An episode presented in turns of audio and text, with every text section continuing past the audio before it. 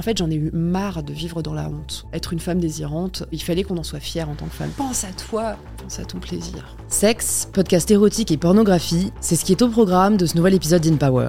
Tu te maries alors que tu sais que ça bat déjà de l'aile. Pendant les préparatifs du mariage, je me rends compte que ça va pas le faire. Mon mariage s'effondre, je découvre les applications de rencontre. Et je me mets en fait à faire euh, des vidéos de moi, des photos de moi. Ces contenus, ils sont bien et ça mérite que je les montre euh, à un plus grand public. Je me dis, j'ai un vrai truc à faire sur la sexualité. On parle de sexe, oui, mais pas n'importe comment, ou plutôt pas avec n'importe qui. J'accueille Olympe de G, autrice et réalisatrice de films porno féministes. L'industrie du porno mainstream, ça fait pas du bien. Ok, faire du porno, on en est où? Est-ce que ça existe le porno féministe Il y a un truc à proposer là. Je décide de performer. J'ai le cœur qui bat la chamane. Honnêtement, j'ai les mains comme ça parce que c'est ultra difficile. Tu te mets au centre de l'attention et du coup, euh, tu vois, le moment de tourner la scène, franchement, j'en ai pas envie. Peut-on réinventer le porno? Comment réussir son éducation sexuelle? Comment dépasser les tabous et les clichés liés à la sexualité? Je voyais vraiment en fait la séduction masculine comme une prédation et j'étais pas une bonne proie. Ok, c'est moi qui vais chasser. Et je trouvais ça excitant. T'as déjà eu le cœur brisé? Ah Ton Et je suis ravie de vous inviter à rejoindre ma conversation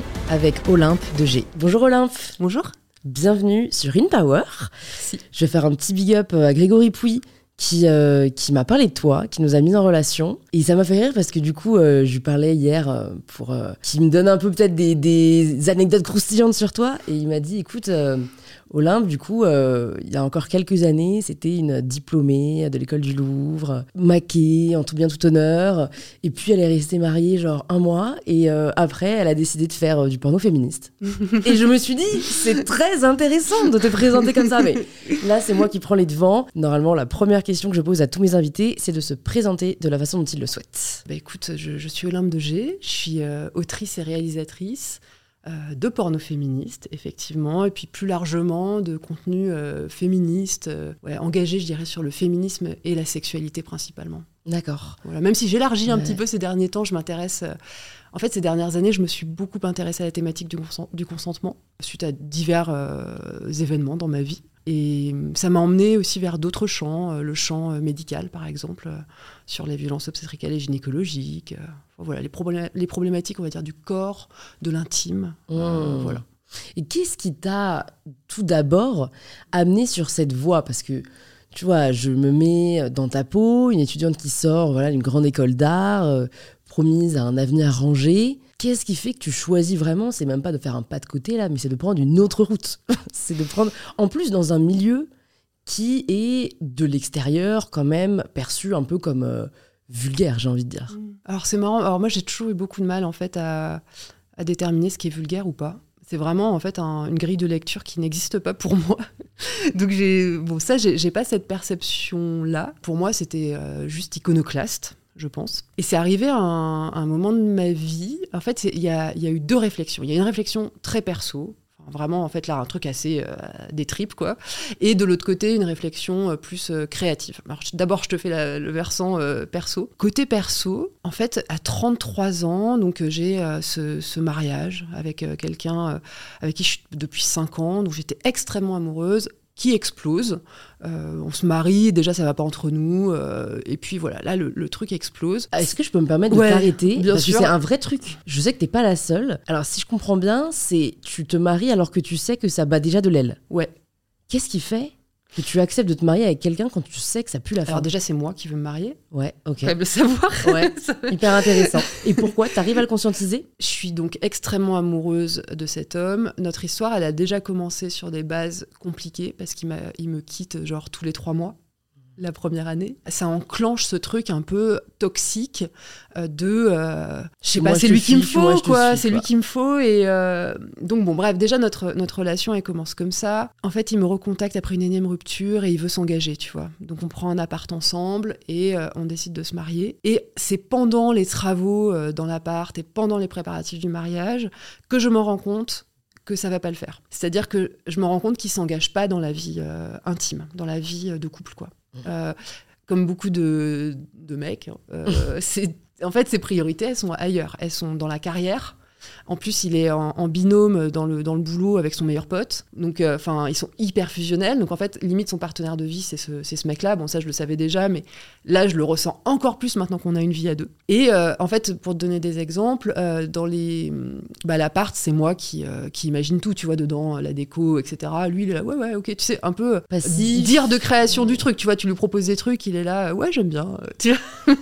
mais moi, j'y trouve mon compte parce que ça m'amuse de le faire, tu vois, sur le moment. Et puis, le mariage, idem, je suis, je suis quelqu'un d'assez créatif, donc j'ai plein d'idées, etc. Et je me retrouve à gérer ça avec sa mère. Et on cofinance 50-50 sa mère et moi, tu vois. Et en fait, lui, c'est comme s'il était un peu le, touriste de tout ça, tu vois. Et donc là, euh, bah, ce qui se passe, c'est que j'ai du mal à le conscientiser avec mon cerveau, et c'est mon corps qui prend le relais. J'ai constamment mal au ventre, j'ai, enfin vraiment, tu sais, on dit que les intestins, c'est le deuxième cerveau. Bah là, c'est vraiment ça, en fait, je suis, je suis, voilà, j'ai constamment mal au ventre, je perds vachement de poids. Et euh, autre chose se passe, j'ai une espèce de, de réveil de la libido de dingue, libido un peu endormie par les années en couple. Bah, en fait, je commence à avoir des aventures à côté pendant que je suis fiancée et que je prépare mon mariage. voilà, au point où, tu vois, je me barre faire un week-end avec un mec qui habite, à, Moscou, on se retrouve à Hambourg, enfin des trucs, tu vois, euh, voilà, n'importe quoi. Et euh, je me rassure un peu en me disant, ah, mais c'est rock'n'roll. Enfin, tu vois, un, peu, n'importe quoi. Et puis, bah voilà, on se marie quand même. Donc, tu évidemment, évidemment.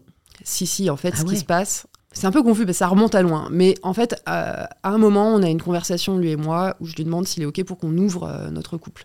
Je l'ai déjà trompé une fois à ce moment-là, mais c'est avant la rencontre avec le russe.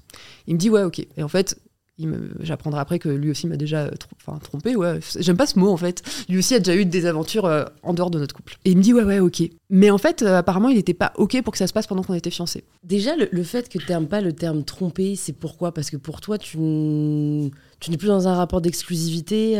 pourquoi ce terme te dérange? Il est lourd de jugement moral et pour moi il est chargé euh, patriarcalement aussi, tu vois. Je sais pas, ça me renvoie un peu à la morale bourgeoise du 19e.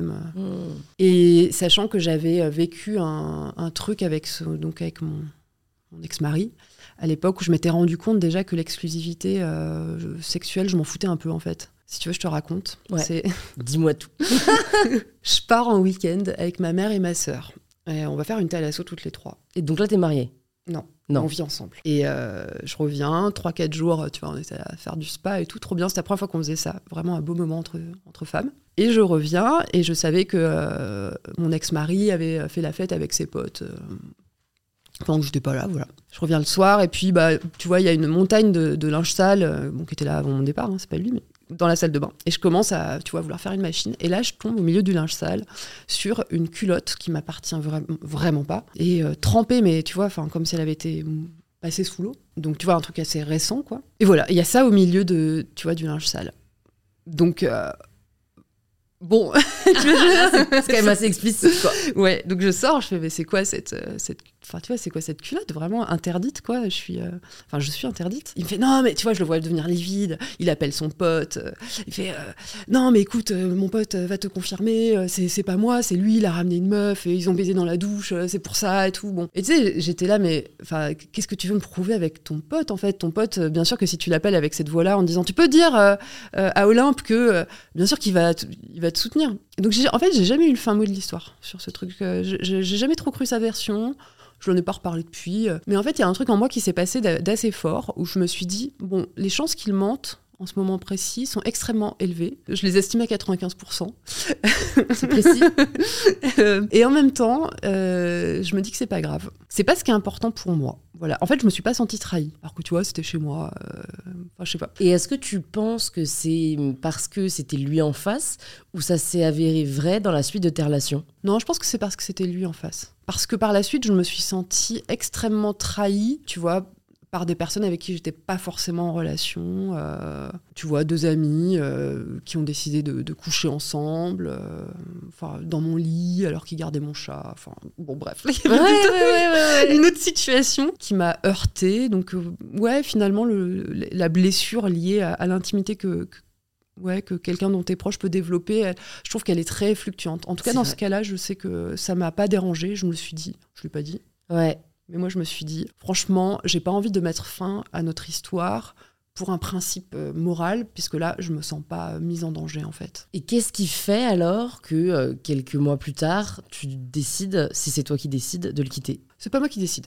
Ok. C'est pas moi qui décide, le truc se passe vraiment, là on, on revient vraiment à des trucs conjugaux euh, relous. Donc moi j'ai cette aventure avec euh, mon, mon corps s'est réveillé, j'ai la libido à donf, euh, je suis à ce moment-là en déplacement professionnel aux États-Unis, je travaille avec un russe, on commence à nouer un truc, vraiment euh, voilà, je suis un peu en feu à ce moment-là. Il se trouve que ce russe, il est euh, avec une meuf et euh, que sa meuf, quand il rentre des États-Unis, fouille dans son téléphone, trouve mon nom, euh, voit que je suis avec un mec et elle le contacte sur LinkedIn pour lui dire voilà, est-ce que Ah ouais. Voilà. T'es au courant que Donc, ouais. euh, te trompe. voilà, à ce moment-là, on est mariés, donc mon mari, on était déjà en, en pause. hein, euh, parce que le mariage avait été vraiment euh, difficile. Donc on était déjà un peu en break, ça allait, on était clairement sur le chemin de la séparation, mais donc le truc euh, arrive à ce moment-là et, euh, et lui a un truc de fierté énorme, alors qu'on était d'accord hein, sur le fait qu'on avait une, une relation ouverte à ce moment-là, mais lui a un truc de fierté énorme. euh, il se dit mais pendant les préparatifs du mariage, pour moi c'était un moment un peu sacré. C'est pas religieux, mais enfin juste pour lui c'était un moment important. Mais je te dis, mais enfin en quoi c'est un moment important Je me suis occupée de tout. Enfin arrête. Enfin bon bref. Là, pas sur la même longueur d'onde. Du tout, du tout. Mm. Voilà. Est-ce que tu le vis comme un échec? Non.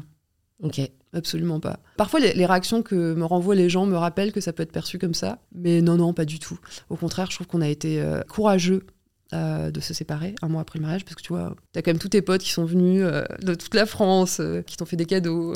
donc, ouais, je trouve qu'on a été courageux. Et hum, en plus, pour moi, je crois que dans ce mariage se jouait quelque chose qui n'avait rien à voir avec mon couple. Il s'est joué le fait que mon père et ma mère se sont revus. Et donc, euh, ça, c'était un truc qui s'était pas vu depuis mes 10 ans, 11 ans, non, 13 ans. Euh, ils étaient très fâchés.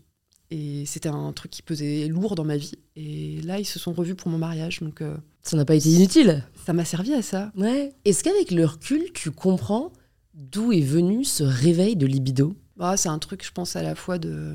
Je vais dire d'escape. tu vois, vraiment de.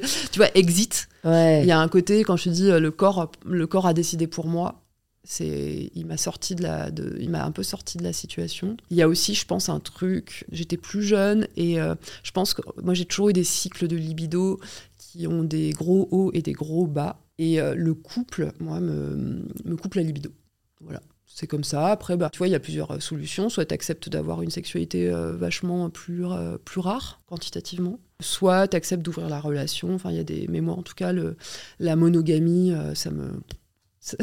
ça- me, ça me castre un peu, quoi. Ouais, ouais, mais c'est, Voilà. je trouve ça euh, très rafraîchissant euh, que tu nous partages ça et, et ça renvoie aussi non seulement à une connaissance de soi, mais à une acceptation de son fonctionnement. C'est-à-dire qu'on pourrait aller à l'encontre de ça par euh, des principes sociétaux et toi tu choisis de t'écouter et Ah mais j'ai grave lutté, hein. franchement j'ai Ouais. beaucoup culpabilisé. En plus dans les couples hétéros, euh, j'ai souvent dû por- porter la responsabilité de l'effondrement de ma libido, alors que c'est quand même des dynamiques aussi... euh, Enfin, moi je sais que j'ai cette tendance-là. Je dis pas que, tu vois, elle pourrait pas être un, un petit peu euh, lissée par le... Enfin en tout cas elle était clairement empirée par le fait d'avoir des partenaires sexuels qui n'étaient pas forcément à l'écoute, tu vois, qui faisaient pas les trucs que j'aimais. euh, Mm. où clairement j'ai pu développer carrément une aversion euh, au sexe hein, à certains moments avec certaines personnes. Il y a ça, mais ça m'a pris vachement de temps. Enfin, faut pas, euh, voilà, je me suis sentie très coupable, très coupable de déconnecter comme ça sexuellement de, de mes partenaires pendant longtemps. Tu vois, on parle beaucoup de, de déconstruction, etc.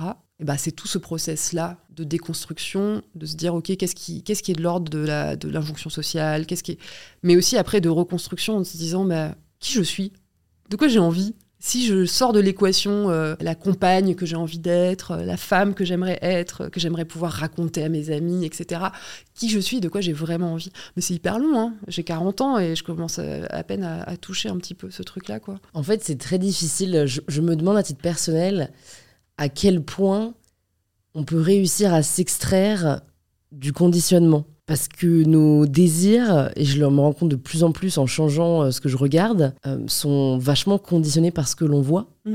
euh, donc par ce que l'on nous montre. Et du coup, euh, tu vois, quand tu dis qui on est, ben, à quel point qui on est dépend aussi de cette construction-là, de ce qu'on a appris à aimer. Et en fait, j'ai l'impression que maintenant, au lieu de le voir, avant, je voyais ça un peu comme une déconstruction où on enlevait, tu vois, les couches de l'oignon. De plus en plus, je me rends compte qu'on est genre un noyau, euh, enfin, tu vois, naked, nu. Et, en fait, qu'on vient un peu, euh, on vient rajouter des couches au fur et à mesure de notre construction, mais que je vois finalement comme un processus tout au cours d'une vie qui évolue. Mhm.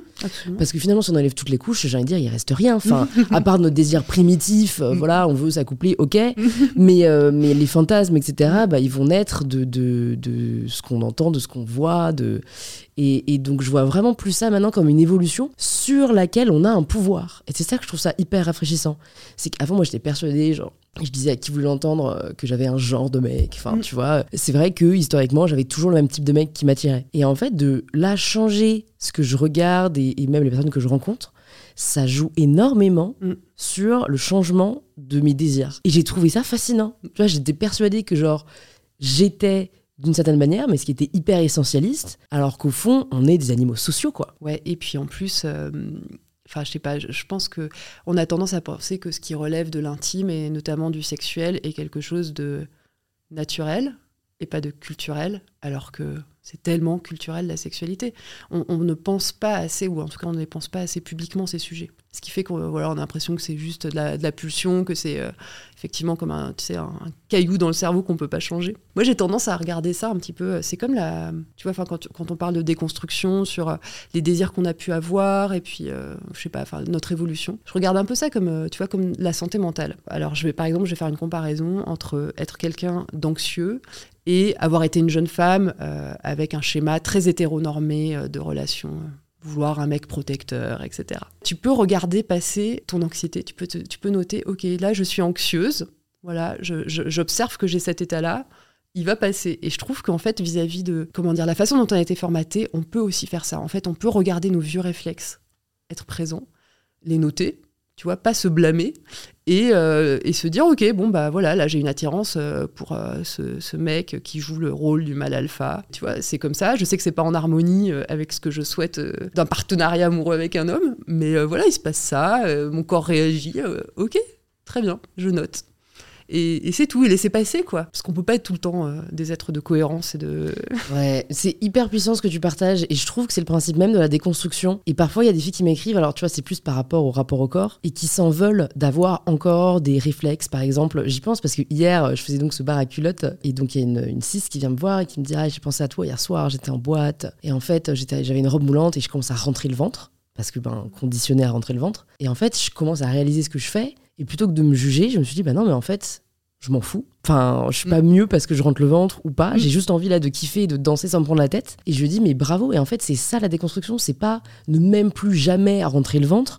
Et genre, c'est un automatisme. C'est prendre conscience qu'on a encore des réflexes, les observer, choisir ou non de les cesser, mais en tout cas le faire en conscience. Tout à fait. Et, et je partage vraiment ça pour rassurer les gens parce que on a l'impression que s'aimer, ça peut se faire du jour au lendemain. C'est genre, on se regarde dans la glace et ça y est, on se trouve trop bonne, on voit plus jamais nos défauts et tout. Non, c'est les voir, mais choisir d'en avoir rien à foutre. C'est ce que tu Troisième partageais parallèle. récemment sur, euh, sur le fait d'être euh, body neutral euh, Ouais. versus euh, body positif, c'est Ouais, ça tout à fait. C'est ne plus apporter de jugement, tout simplement moral, comme on disait, sur son corps. Et je trouve que ça libère d'un poids énorme parce que finalement, l'injonction à aimer son corps peut être parfois tout aussi difficile que de supporter le fait de ne pas s'aimer. Et donc en fait, pour moi, simplement se dire, mais en fait, qui a décrété qu'on devait aimer ou non son apparence physique? Si de toute façon tu l'as pas choisi, autant euh, simplement vivre avec. Et je trouve que le parallèle avec les personnes qu'on aime est assez facile à faire. C'est-à-dire que on aime euh, nos frères, nos sœurs, nos parents, tout ça, pour qui ils sont et pas ce à quoi ils ressemblent.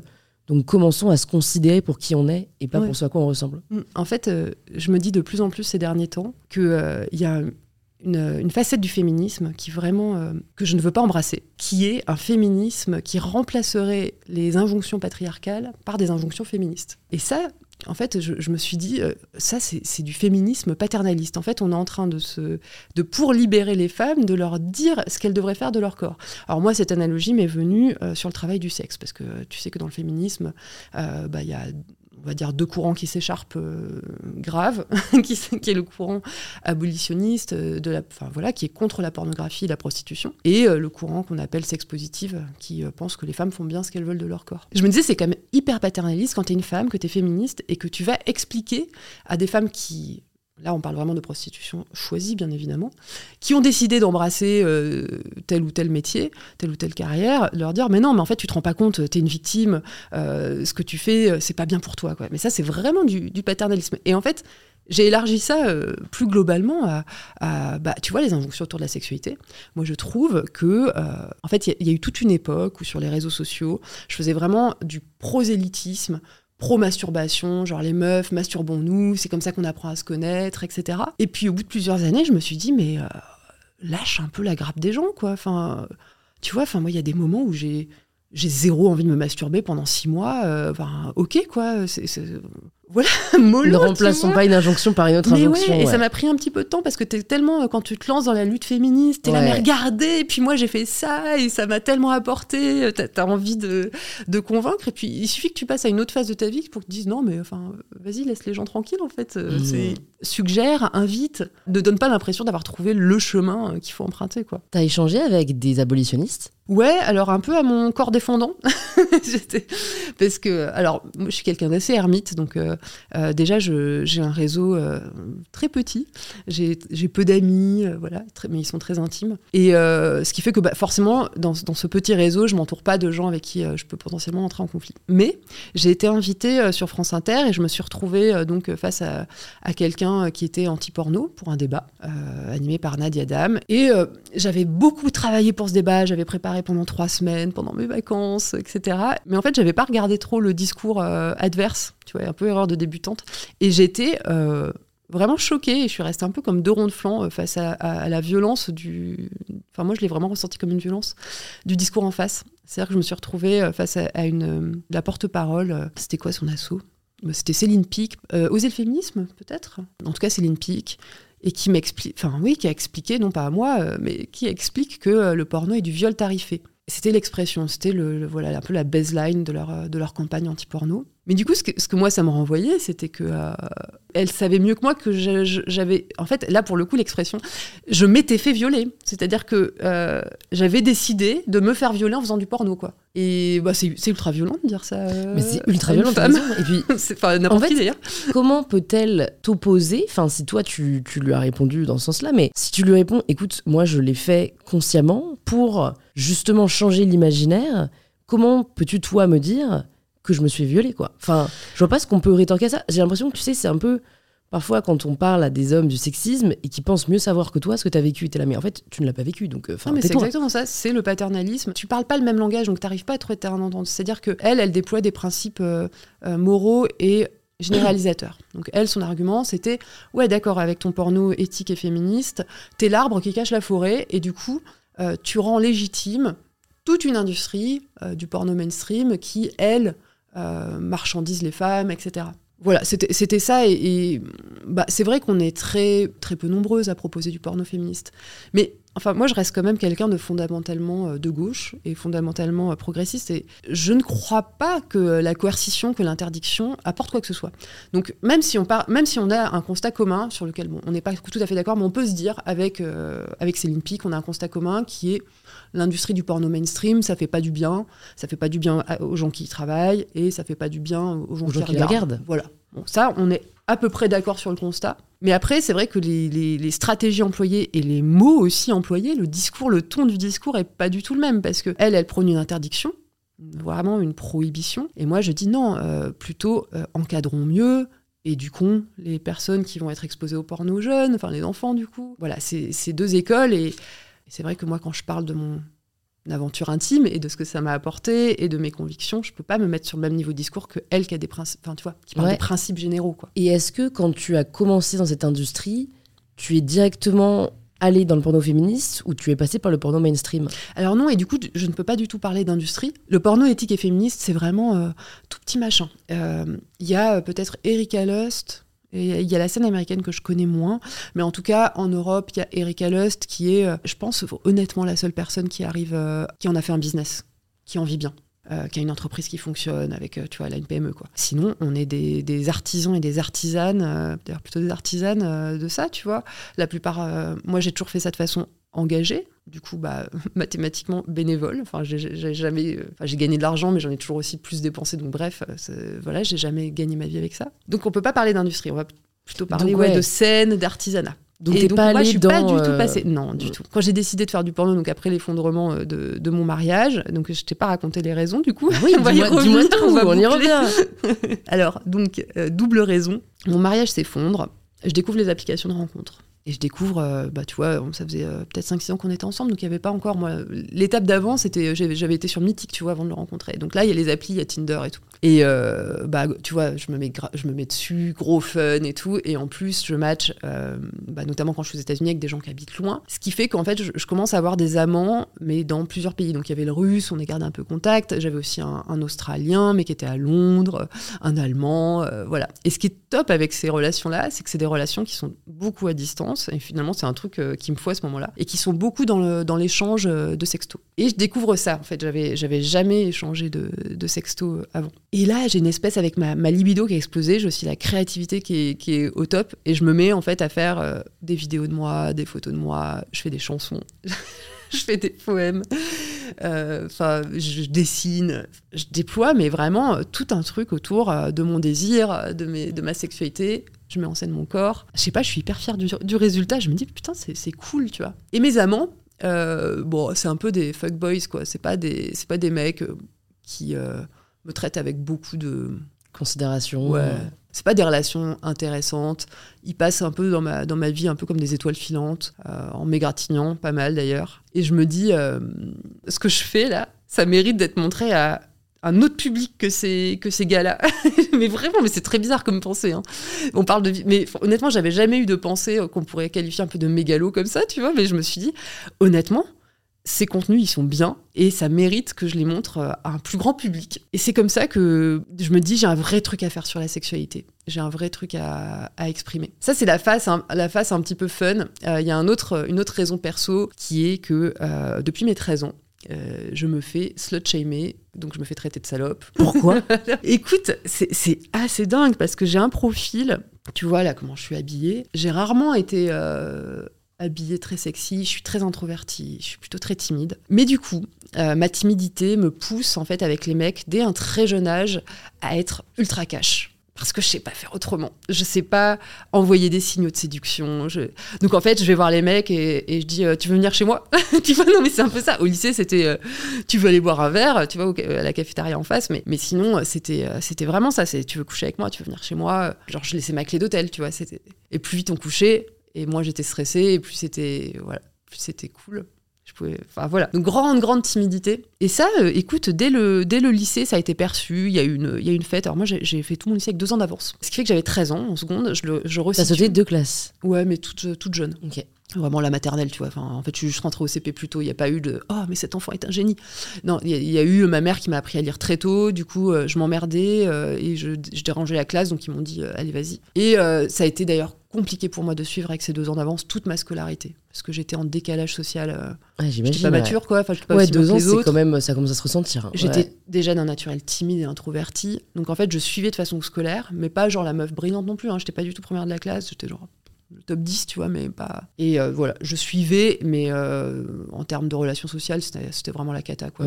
C'est un peu la souffre-douleur. Euh, la jeune, c'est la cible facile, quoi. Ah ouais, non, mais attends, ajoute à ça que depuis l'âge de 11 ans, je fais 1m70, que je pesais peut-être 40 kilos à l'époque, donc j'avais une espèce de physique improbable, de grands trucs maigres, plate. Enfin, ce qui est terrible, c'est que c'est comme ça que ça marche, c'est comme ça qu'on pense quand on est au collège. Et c'était, j'étais la cible toute faite, quoi. Enfin, c'est tellement honnêtement difficile de se défendre à cet âge-là parce que tu, n'as aucune arme. Enfin, laisse tomber. En plus, c'est l'effet de groupe. T'as trop envie qu'on t'aime. Euh, ah, ah, oui, c'est marrant vos blagues. Euh, qui, qui, tu vois, non, je suis l'objet.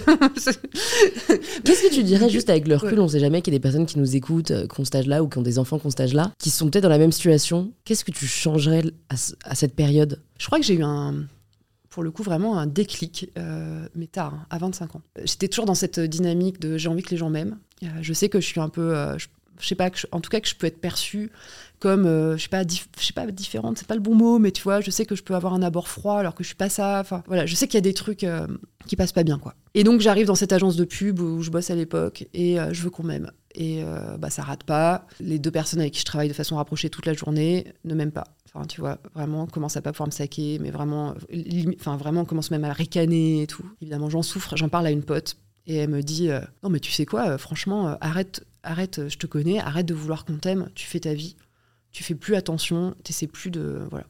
Et j'ai suivi ce conseil, et je te jure, la dynamique, elle a changé en, en- une semaine. Et euh, la meuf, en fait, avec qui je bossais, est devenue une super pote. On est toujours potes, en fait. Et je sais pas, il y a eu, un- il devait y avoir un truc un peu needy de ma part, tu vois.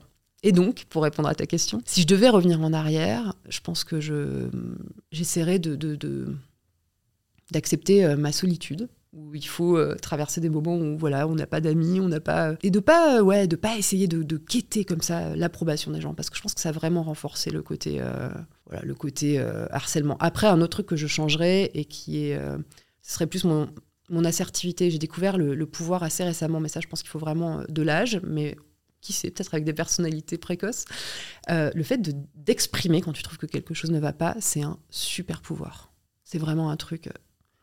Ça crée pas forcément des conflits, euh, tu vois, indépassables, mais dire là, je trouve euh, que ce que tu dis euh, est méchant. je trouve, c'est pas un mot que tu peux utiliser au collège, on se moquerait de toi, mais euh, dire là, franchement, t'essaies de me faire du mal et c'est pas, C'est pas ok. c'est pas ok. C'est moi j'ai l'impression d'avoir été plutôt correcte, gentille. En fait, ça a l'air naïf dit comme ça, mais je pense que c'est vraiment un super pouvoir. Et quand t'es témoin aussi, quand t'es témoin de quelque chose de pas ok, ça je le fais maintenant, c'est nouveau. Ça va faire trois ans. Euh, je suis témoin de racisme à la poste, tu vois. J'ai le cœur qui bat la chamade. Honnêtement, j'ai les mains comme ça parce que c'est ultra difficile. Tu te mets au centre de l'attention. T'es là. euh, Enfin, c'est hor- enfin, c'est pas, c'est pas confort du tout. Speak up. Ouais, t'aimerais tellement qu'on le, le fasse pour toi. tellement qu'on le fasse pour toi. Ouais, ouais. Moi, tu sais, j'ai un- en fait, j'ai un, j'ai un trauma d'enfance euh, qui est un trauma sexuel. Et je pense qu'il a, qu'il a beaucoup conditionné tout, tout le reste de ma vie, hein, parce que c'est un truc qui arrivé très tôt. Euh, donc, je suis au collège, je rentre en métro, je suis parisienne. Euh, je rentre en métro, euh, avenue de la République. Dans le wagon, il y a, tu vois, deux, deux arrêts avant ma station. Il y a un monsieur qui me colle, qui est face à moi, mais tu sais, qui me colle. Moi, je suis debout contre le, le strapontin. Franchement, j'ai 10-11 ans à l'époque. Et en fait, euh, je comprends pas parce que tu sais, il me regarde un peu intensément. Enfin, je comprends pas ce qui se passe. Et en fait, je baisse les yeux.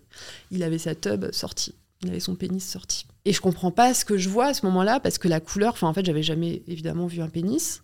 Et en fait, ce que je vois a une couleur que je comprends pas. C'est un peu violacé, donc je suis pas sûre d'avoir bien vu tout. Bon, bref, je m'extirpe et puis je, je, remonte la rame pour, euh, pour sortir, tu vois. Et le mec me regarde hyper intensément. Et en fait, ce qui m'a marqué dans ce truc-là, c'est pas d'être tombé sur un sur un, un exhibitionniste, tu vois, encore aujourd'hui, je me demande si j'ai vu ce que j'ai vu. Parce que la, la- la couleur violacée, tu sais, j'étais pas, j'étais, j'ai vraiment douté. Enfin, je pense que souvent, quand t'es choqué, tu peux douter de la réalité Ouais, et de puis ce en que plus, vu. tu ne connaissais pas, donc euh, c'est bah encore ouais, plus c'est ça, tu difficile peux de pas- reconnaître oui, ce qu'on ne connaît pas. hein. ouais, ouais. Mais ce qui m'a beaucoup marqué, c'est en fait l'absence de réaction des gens dans la rame. Et c'est ça qui m'a le plus, je pense, traumatisé. Pourquoi personne n'a rien fait? Pourquoi personne n'est intervenu? Parce que parce que c'était visible, quoi. Il n'était pas caché. J'imagine que, que oui, si j'ai pensé ça. Ouais. Parce que c'était pas, il n'y avait pas une influence de dingue. Tu vois, je pense qu'il était à 50 cm de moi. De toute façon, c'est chelou, un mec. Même si on voyait pas son pénis de l'extérieur, c'est chelou. Tu de vois. coller une fillette, euh, c'est chelou. Mais c'est sûr. Mais plus le temps passe, plus je me rends compte à quel point les gens aiment la facilité. Et c'est tellement plus facile de rien dire. Ouais, et puis tu vois, moi j'essaie toujours d'avoir une, une interprétation optimiste même des pires réactions des gens. Pour, euh, parce que tu vois, déjà, je suis un petit peu recluse. Donc, euh, si je commence à perdre complètement foi en l'humanité, je vais plus voir que mon chien. donc, j'essaie vraiment toujours de trouver les trucs euh, plutôt, les interprétations plutôt sympas. Je me suis beaucoup intéressée à, l'autodéfense féministe. Et il y a un truc qu'on te dit qui est un super bon conseil c'est que si tu es agressé dans un lieu public, en fait, il y a un effet. Quand tu as plein de personnes autour de toi, la responsabilité est comme diluée. C'est-à-dire que personne, tout le monde se dit quelqu'un d'autre va intervenir qui va être mieux que moi pour, pour gérer. Et donc, ce qu'il faut faire, c'est euh, alpaguer une personne précisément. Vous avec le manteau vert, vous avec euh, les chaussures euh, trucs, euh, aidez-moi. Et en fait, quand tu t'adresses directement à la personne, elle ne peut. Enfin, tu vois, là, tu t'adresses à son, humani- à humanité. Et euh, bon, bah après, tu peux toujours tomber sur quelqu'un qui est là, euh, ciao, démerde-toi. mais, mais, mais normalement, euh, là, t'as pas ce phénomène qui est un phénomène social, finalement, de dilution comme ça de la responsabilité en disant non, mais il y a quelqu'un d'autre qui va s'en charger. Quoi. Et l'autre truc dont je voulais te parler euh, sur euh, le truc hyper intéressant de- du rôle du témoin, je m'intéresse aussi beaucoup à qu'est-ce qu'on fait des hommes euh, agresseurs sexuels. Moi, je trouve que c'est vraiment un angle mort du féminisme aujourd'hui, c'est-à-dire qu'on parle beaucoup euh, d'agression, on parle, euh, enfin voilà, de, de- de- de les reconnaître, etc. On parle pas de, enfin, si tu veux, il y, a il y a un truc qui mathématiquement pour moi est absurde, c'est qu'on se dit, ok, il y a énormément d'hommes qui ont Agressé. agressé, violé, euh, harcelé, etc. Les, pourcentages, on pourrait dire de un homme sur quatre, un, un homme sur deux, tu vois, à peu près. C'est les constats qu'on voit circuler, tu vois. Et à côté de ça, on a une, approche très carcérale qui est, euh, bah, on envoie tous les agresseurs en prison. Alors moi déjà, enfin, il suffit d'aller voir. Je suis déjà allée voir une prison. J'ai été jurée aux assises. Moi, je vois pas du tout ce que ça apporte comme euh, solution euh, à la société globalement, la, prison, à part pour quelques cas de, personnes vraiment, tu vois, enfin, sociopathes violentes, euh, etc. Dans le cas de- des agressions sexuelles, des viols, je vois pas en quoi ça, ça solutionne le problème. Ça le, ça le décale en fait. Ça le, ça le solutionne pas. Ça le repousse. Je me suis beaucoup renseignée sur euh, qu'est-ce qui existe comme, euh, comme autre euh, programme en fait pour gérer ça en fait, euh, qui soit mieux pour les victimes parce qu'il faut, faut le dire aussi que le processus judiciaire c'est un enfer pour les victimes. Euh, donc voilà, qu'est-ce qui- qu'est-ce qu'il y a de mieux? Et je suis tombée sur cette initiative qui a, qui a lieu aux États-Unis, qui est à New York, un mec qui a fondé un, alors je crois que c'est Men Against Rape le nom du truc, voilà. Et lui, il va faire de la prévention donc euh, auprès des ados dans les lycées, euh, voilà. Et en fait, au lieu de, de s'adresser aux, jeunes garçons en leur disant ne violez pas, il leur apprend à être des témoins, des gens qui pourraient intervenir en cas d'agression. Et c'est hyper intelligent parce que au lieu d'aller stigmatiser dans les quartiers sensibles les jeunes garçons en disant on vous voit, vous êtes des potentiels violeurs, on va vous expliquer que c'est pas bien. Tu vois, tout le monde sait sur le papier que c'est pas bien, quoi. Et ben, il va leur apprendre à être un peu des héros et à intervenir. Et en fait, les résultats sont ultra bons parce que non seulement bah, ces personnes-là interviennent quand elles voient des agressions dans leur voisinage, mais en plus, elles ne, bah, elles, n'agressent pas, quoi. Ah, c'est fort. C'est de hyper renverser intelligent. Le, renverser le stigmate, parce que tout le monde veut être un héros. Mais bien Finalement. sûr, Mm. et, et- et d'éduquer comme ça, euh, en passant par un, ouais, bah, en fait, en empouvoirant les gens, t'arrives à des résultats qui sont ouais, tellement plus forts en fait. euh. J'aime bien toujours penser aux oppositions que telle ou telle mesure euh, pourrait euh, générer. Et donc là, ce qu'on pourrait dire, c'est ouais, mais ça doit coûter super cher de faire des campagnes de prévention dans tous les lycées euh, pour les ados. Mais en fait, est-ce que ça ne coûte pas beaucoup plus cher tous ceux qu'on garde en prison actuellement? Mais- Et comme tu dis, avec une efficacité qui est minime. Donc c'est un peu réévaluer euh, le rapport coût-avantage, entre guillemets. Non mais ouais, non mais la prison c'est une vaste euh, c'est une vaste absurdité. Honnêtement, euh, je sais plus. Alors je, je, je veux pas te, te- te- te dire des bêtises, mais je crois que c'est 12% euh, de, de, de criminels en fait qui sont incarcérés. Enfin dans les prisons, t'as 12% de gens qui ont commis un crime. Le reste c'est beaucoup lié euh, aux stupéfiants, c'est les, les usagers de stupéfiants, les gens enfin, qui aussi revendent. Euh, c'est beaucoup lié à la précarité en vrai. Énormément des, des délits routiers. Enfin en fait c'est ça, c'est les, les 80% des des des, des, des, Ouais, des- détenus. c'est c'est hallucinant. C'est bah, je mettrai euh, dans les notes euh, l'initiative dont tu as parlé, comme ça euh, ouais. les gens pourront regarder. Et bah Du attends, coup- mais du coup, je t'ai pas fini de te raconter le slut shaming. Ah oui, slut shaming, vas-y. Donc parce que lycée, donc euh, slut shaming, alors que j'ai j'ai 13 ans, en fait, on m'appelle la salope. J'avais des Doc Martens jaunes, on m'appelle la salope au Doc jaune, tu vois, au Mais, lycée. mais juste parce que tu vas avoir des mecs qui leur proposent des verres. Euh, non, là, c'est parce qu'il y avait une soirée d'intégration et euh, j'avais dansé. Je voulais absolument avoir un, un copain. Euh, parce que pour moi, euh, qui avait été bien malmené au, au collège, je m'étais dit, en fait, avoir un copain, c'est le moyen D'être cool. Exactement. J'avais euh, déjà compris que la valorisation des, des- des Des femmes, femmes. enfin évidemment on, l'a- on l'avait tout, on l'a tout compris très jeune, euh, c'était les hommes. Donc je voulais me trouver un copain et donc bah, j'ai dansé un peu comme euh, je pensais être sexy, tu vois, donc un peu genre les squats. Si tu descends, tu remontes. et euh, je suis montée sur les tables et tout. Enfin j'ai tout donné et euh, bah, je suis rentrée bredouille. Et puis et puis donc à partir de cette soirée j'ai été appelée la salope au dog jaune. Et comme je l'ai pas su tout de suite, en plus ouais, j'ai, j'ai- j'ai- en plus j'ai, j'ai proposé à des garçons de sortir avec moi que je connaissais pas en allant les voir direct, etc. Donc voilà. Et ça, ça a perduré. Donc je fais un fast forward. Là j'ai 33 ans, donc euh, je suis mariée, je commence à avoir des aventures et ces aventures donc je les ai aux États-Unis pendant que je suis en déplacement professionnel. À l'époque, je travaille pour Apple depuis euh, depuis plusieurs années et donc pour les lancements de produits, je vais en, je vais en Californie. Et euh, c'est dingue parce qu'il y a des gens mais du monde entier qui font le même travail que moi, qui sont euh, publicitaires. Et euh, voilà, il y a une espèce de, tu vois, de truc ultra festif. De, et puis de- on se découvre, on est tous des, des personnalités plutôt marrantes. Et, et c'est là que j'ai des aventures. Et j'ai un boss qui est facho. Alors, erreur de casting de ouf de la part Apple, là, d'Apple. vous avez merdé. Mais j'ai un boss qui est facho et mascu évidemment, enfin ça, ça va main dans la main et, et qui me qui me dit tu ne peux pas, enfin je sais pas, je sais même pas comment il apprend, tu vois ce que je fais parce que évidemment je roule pas des galoches euh, au, bu- au bureau, tu vois. Mais bon, t'imagines bien qu'un séminaire de quatre semaines, euh, voilà les, les gens papotent et il me prend, tu vois comme ça en, tête à tête et il me dit non mais tu peux pas, euh, voilà tu peux pas salir la, la réputation de notre équipe, on représente la France, je te jure. Les femmes sont des fleurs, tu ne peux pas te rouler dans la boue. J'ai pas envie d'entendre que les mecs du web parlent de toi comme une salope. Enfin bon, je te passe les détails. Euh, C'était quelqu'un qui. euh, on travaillait euh, vraiment euh, 7 jours sur 7. Et donc, le, en Californie, fait chaud. Et le dimanche, il y avait un truc un peu acquis qu'on pouvait venir, tu vois, habiller un peu plus relax. Et donc, je venais en short en jean. Il m'a appris l'expression la plus répugnante que j'ai jamais entendue, qui était Ah, tu es. Un jour, il me dit Mais ah, t'as mis ton, short à moustache? Et je tique pas, tu vois, je comprends pas, c'est quoi le short à moustache? Il me le redit, tu vois, une autre fois. Là, je lui demande Mais c'est quoi? En fait, c'est euh, ton short est tellement court que tes poils pubiens euh, dépassent et que ça fait une moustache. C'est ça l'expression.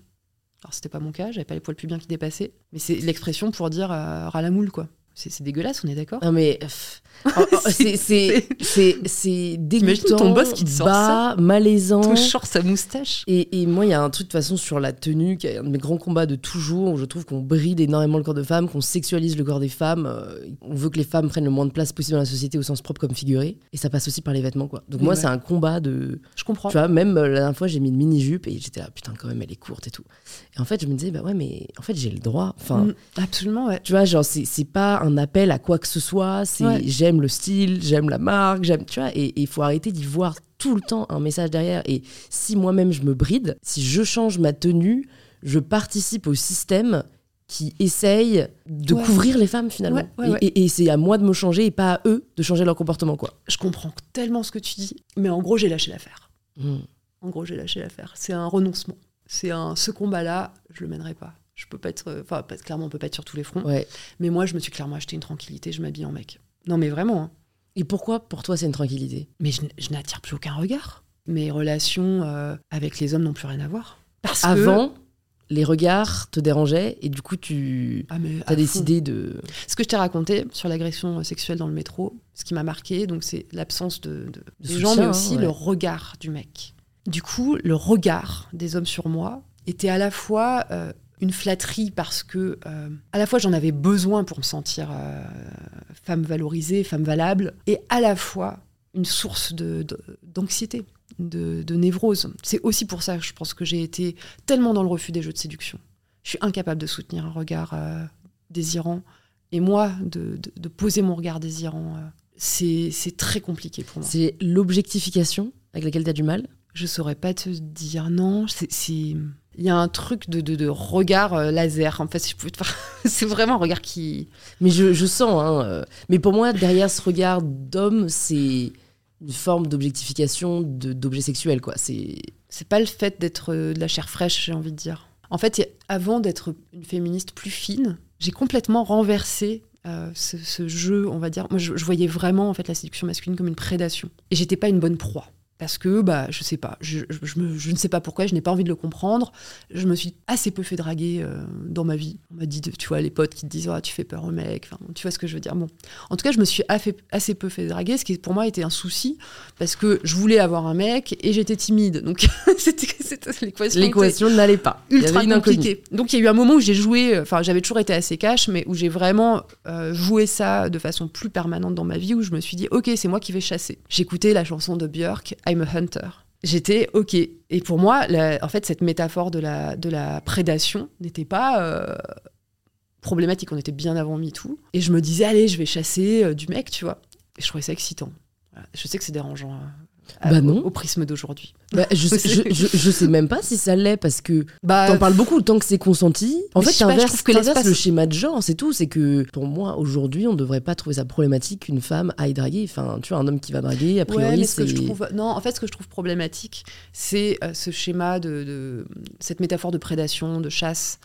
Euh, je trouve que, en fait, se dire euh, rencontre, échange, c'est quand même plus sain que euh, Oui. où là, tu as un truc, tu vois, de consommation, mais que j'ai longtemps eu, hein, honnêtement, sur les applications. Je peux pas dire que j'avais une démarche Ouais. autre que consommatrice. Mais est-ce que c'est pas le principe même de l'application? C'est-à-dire, euh, Mm. Tu non, mais je- que j'ai eu et que j'aurai encore si Ouais. demain je suis célibataire et que je me remets sur les, sur Ouais, les applications ouais. On, va, on va pas se mentir. Je suis curieuse de savoir ce que ça t'a apporté. Je sais pas combien de temps tu as été, parce que je sais que tu as été actrice du coup dans le porno avant d'être Mm. réalisatrice, parce que tu tenais à découvrir en fait ce que c'est avant de, de- de les diriger. Combien de temps ça a duré et qu'est-ce que qu'est-ce que ça t'a appris? Ça a duré très peu de temps. Ça a commencé effectivement parce que, euh, pour deux raisons qui étaient euh, vraiment pour le coup morales. Donc la première, effectivement, des, questions de... J'avais peur de pas être légitime pour euh, diriger les, acteurs pendant des scènes de sexe. J'avais aucune idée de comment... comment tu diriges les gens Je me suis dit, ok, il faut que je vive le truc. Et puis, par-dessus ça, il y avait une raison qui était vraiment puissante pour moi, qui était, ok, tu pars dans une dans une croisade parce qu'en fait le slut shaming dont je parlais tout à l'heure il y a eu un moment où j'ai eu un méga ras-le-bol donc après mon divorce là vraiment j'ai eu euh, le short à moustache et tout je me suis dit non mais là j'en ai marre et il y a eu une véritable envie de taper du poing sur la table et de montrer qu'en fait euh, être une femme désirante euh, c'était beau, c'était la vie. Ouais, c'était une pulsion de vie. Et qu'il fallait qu'on en soit fier en tant que femme. Que en fait, j'en ai eu marre de vivre dans la honte. Je me suis tellement réveillée après. Est-ce que tu vois cet état où tu as beaucoup bu à une soirée, tu te réveilles le lendemain et t'as grave honte? Tu sais pas, c'est confus, tu sais pas pourquoi, mais t'as honte parce que finalement t'as lâché prise, parce que. Euh, voilà, parfois t'as fait des trucs honteux, on va pas se mentir. mais je trouve que le niveau de honte que tu as, enfin en tout cas que moi j'ai pu ressentir par rapport à la proportion du truc honteux, euh, tu vois, n'est pas euh, c'était complètement exagéré quoi. Et j'en ai eu marre de ressentir cette honte, tu vois, de ah j'étais pas bien au date et d'être là ah j'étais pas bien épilée, toutes ces hontes accumulées, mais j'ai une espèce de d'overdose de honte quoi. Et le voilà, du coup solution radicale, je fais ok, je vais montrer qu'il y a de quoi être fier et du coup le porno me semblait être euh, la bonne mesure à prendre et le bon médium. Je te fais rapidement la raison pro aussi qui m'a semblé, euh, enfin, plus créative.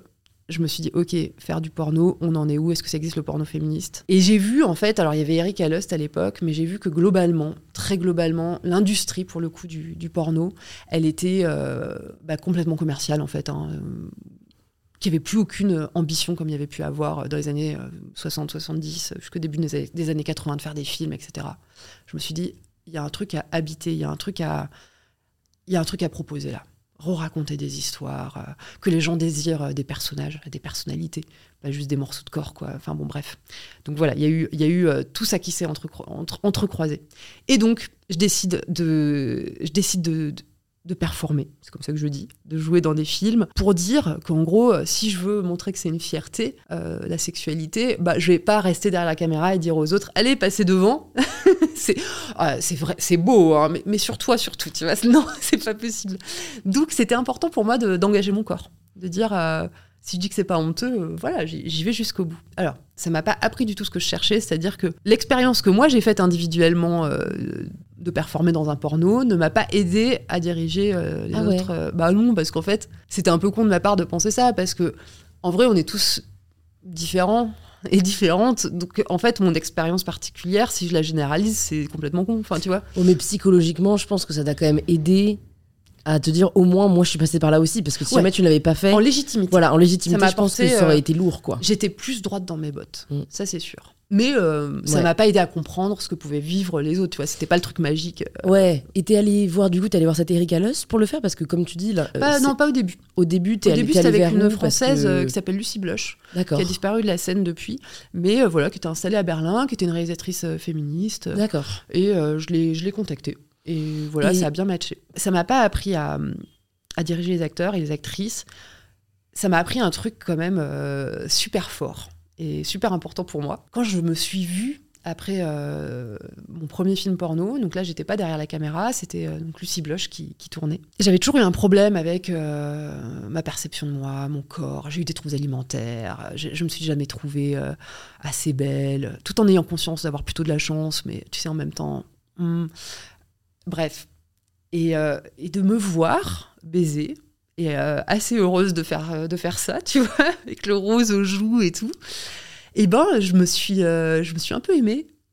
Et même, je me suis aimée. Je me suis dit, ah, t'es es touchante, t'es mignonne, t'as l'air joyeuse, t'es belle, t'as l'air, ouais, l'air contente. Et il y a eu un truc vraiment de, voilà, d'acceptation de moi très, vraiment fort à ce moment-là. Tout le temps que j'ai fait du porno, il y a eu, alors je vais dire ego boost pour simplifier, mais vraiment, je me suis sentie très bien dans, mon, corps, dans mes baskets. Euh, il y avait un, truc euh, ouais, qui m'a fait du bien. Et peut-être pour les personnes qui nous écoutent et, qui ne savent pas fondamentalement euh, ce qui différencie un porno féministe d'un porno mainstream, voilà, quelles sont les principales différences? Il y en a tellement. je vais essayer de te, dire ce que moi j'y vais. Je pense que la réflexion féministe, elle s'applique à la fois sur la façon dont tu travailles, tu vas produire le porno et sur ce que tu donnes à voir. Pour moi, il y a vraiment ces deux responsabilités-là en tant que réalisatrice. Alors, la façon dont tu produis, eh ben, c'est, alors là, on va aller direct dans le, dans cœur du sujet. Euh, il y a eu des, des scandales, euh, et je pense que c'est, il y a des problèmes récurrents dans, dans, le porno mainstream, et pas que d'ailleurs, aussi dans le porno éthique, de respect du consentement euh, des performeurs. Déjà, il y a des pratiques de base qui sont pas saines. Par exemple, le fait de pas avertir si tu un changement de performeur. Enfin, les gens se retrouvent sur les plateaux, ils savent même pas avec qui ils vont tourner. Euh, après, il y a aussi euh, pas des, enfin, tu vois, des pratiques. On te dit, ouais, bah, tu vas faire telle pratique sexuelle, et en fait, ça embraye vers un truc beaucoup plus hard qui est proposé, alors que les gens sont déjà en train de tourner. Enfin, avec euh, plus ou moins de pression et il y a eu des trucs vraiment bah, pour le coup dramatiques criminels là je pense à l'affaire Pascal Opé Bref, euh, donc il y a tout un tas de, mauvaises pratiques. Euh, donc là-dessus, grosse réflexion sur comment on peut travailler de façon respectueuse pour les performeurs et puis bah, pour toute l'équipe. Hein. Enfin, on est, toute une équipe, donc ça c'est ultra important. Donc j'ai beaucoup réfléchi à comment on assure le consentement des gens, des performeurs, dans un contexte qui est par nature pressurisant à poil au milieu d'une équipe de gens qui sont là pour toi, t'as un jour qui est bouqué, du matos qui coûte cher. Voilà, comment on fait pour que les gens, malgré tout ça, ils puissent dire je le sens pas? Parce que, en fait, quand ils le disent pas, bah, c'est dramatique en fait. C'est dramatique pour tout le monde. C'est dramatique pour eux. C'est dramatique pour toi parce que tu as fait un film qui est basé sur le malaise de quelqu'un. C'est des situations euh, dont tu pas du tout envie qu'elle arrive. Tu préfères largement perdre une journée de, de location de matos. Donc voilà, comment on fait? Alors euh, j'ai trouvé plusieurs réponses. Alors moi je me suis référée à la première fois que j'ai tourné du, porno. En fait, dans le porno éthique, il y a une pratique qui était déjà pas mal, mais qui était, en fait, on te fait rencontrer ton, ton co-performeur en amont du tournage, mais genre une semaine avant, tu vois, pas euh, genre une heure avant. Et tu discutes, tu vois si le courant passe, et puis, bah, en fait, là, on te pose la question de qu'est-ce que tu as envie de faire, qu'est-ce que tu n'as pas envie de faire, quelles sont tes limites? Et moi, en fait, cette conversation, je l'avais jamais eue avec personne. Et quand j'ai rencontré mon co-performeur avant mon premier film porno comme euh, actrice, euh, j'avais aucune idée de ce que j'aimais, de ce que j'aimais pas.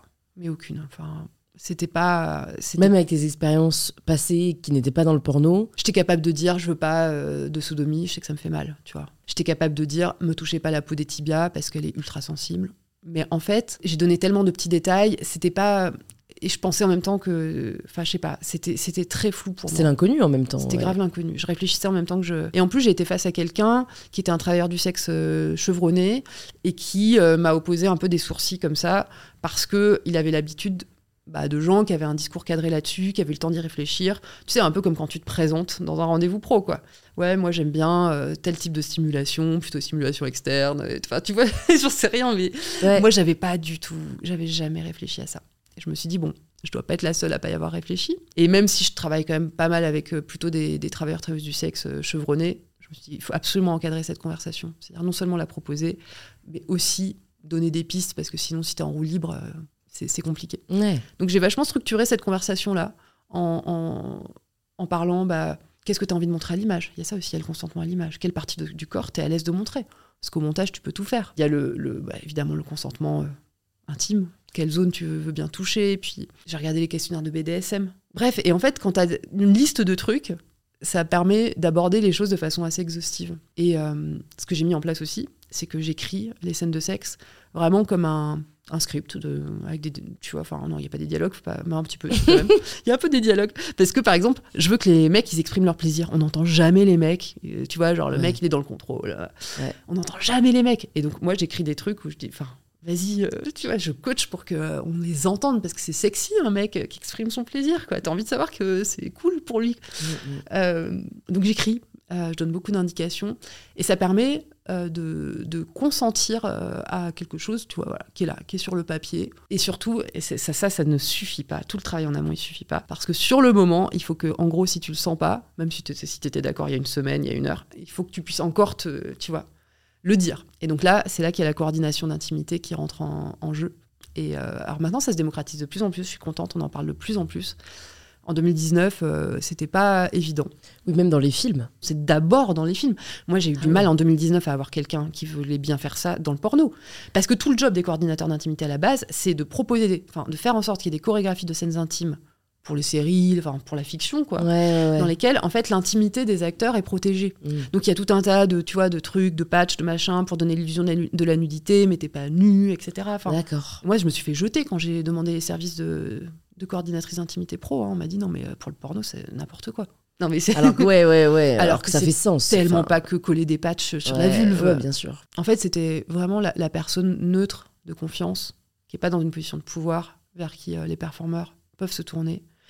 Et c'était la personne pour moi qui était là non-stop, tu vois, un peu à temps plein à demander, enfin, ce que moi, j'arrivais pas à faire, tu vois, euh, demander comment tu te sens, est-ce que c'est OK? Et si elle voyait, enfin, tu vois, le moindre signe, est-ce que tu veux qu'on arrête? Mais tu vois, en fait, d'être ultra proactive sur la demande de consentement. Et ça, je pense vraiment que c'est une constante. Quand on est dans une relation euh, asymétrique, euh, tu vois, même, tu vois, euh, gynéco-patiente, etc. T'es plus âgé, t'es avec, je sais pas, t'as une aventure avec un mec qui est puceau. En fait, c'est toi qui demandes, c'est toi qui demandes, c'est toi qui demandes. Il faut demander, il faut demander. La question que je me pose là, spontanément, euh, c'est comment faire la différence entre le consentement ou le non-consentement et l'anxiété? Alors, parce que que ce soit dans le porno ou que ce soit dans la vraie vie, euh, entre guillemets, euh, j'en parle parce que je sais que toi, tu es une personne anxieuse, on en parlera après. Ouais. Donc déjà, tu vois, moi, s'il y a quelqu'un qui vient me demander dix fois, est-ce que tu es sûr que ça va? Étant un peu anxieuse aussi, à la fin, je vais finir par dire non, mais parce que Mm. Presque je me sens obligée ou parce que bah, c'est forcément tu stresses, que ce soit avant de performer pour un porno ou que ce soit, euh, tu vois, enfin moi, si je m'écoutais, enfin si à chaque fois avant de conclure avec un mec, il y a quelqu'un qui était venu me voir en mode est-ce que là t'es sûr ça va aller? J'aurais dit non en fait euh, fight or flight, tu vois. Et donc euh, ça doit être très difficile, je pense, d'identifier ce qui relève de la volonté avec du stress et ce qui relève juste de, de la non-envie, quoi. Est-ce que toi, en tant que personne anxieuse, tu n'as pas stressé, notamment sur de la performance, tu vois C'est grave. et, et où au final, si on était venu te voir, t'aurais dit non, on arrête tout, alors que fondamentalement, t'avais quand même cette envie, tu vois. Je sais que par exemple, euh, cette démarche de coordination d'intimité, elle n'a pas plu à tout le monde sur le tournage. Vraiment. Par exemple, Brigitte Lahaye, qui était le personnage principal du film, ça l'a gavé. De là, moi, euh, enfin, en fait, elle a toujours été ultra assertive. Elle a toujours su dire euh, ce qui lui allait ou pas. Donc, toutes ces attentions-là, euh, voilà. Il y avait aussi un performeur porno qui fait du porno depuis 15 ans, qui lui était là, mais euh, non, mais lâche-moi, tu vois. Après, il y a d'autres personnes qui ont vraiment, enfin, pour qui ça a été très utile. Et notamment, c'était un casting mixte avec des performeurs de porno et puis des gens du théâtre et du cinéma. Et eux, qui faisaient des scènes de sexe simulées, eux étaient vraiment très nerveux et donc contents euh, qu'il y ait une présence enveloppante. Après, tu vois, quand je dis faut demander, faut demander, faut demander, évidemment, c'est pas genre, c'est pas la mouche du coche. hein. Tu vois, les personnes, euh, enfin là, c'était Lélé qui faisait ça. Elle faisait ça euh, avec beaucoup de sensibilité et ça peut être juste, tu vois, un regard. Enfin, en tout cas, tu sais qu'il y a quelqu'un qui est là, qui est bienveillant, avec qui t'as noué une relation en amont. C'est surtout ça, quoi. C'est pas genre, t'es sûr.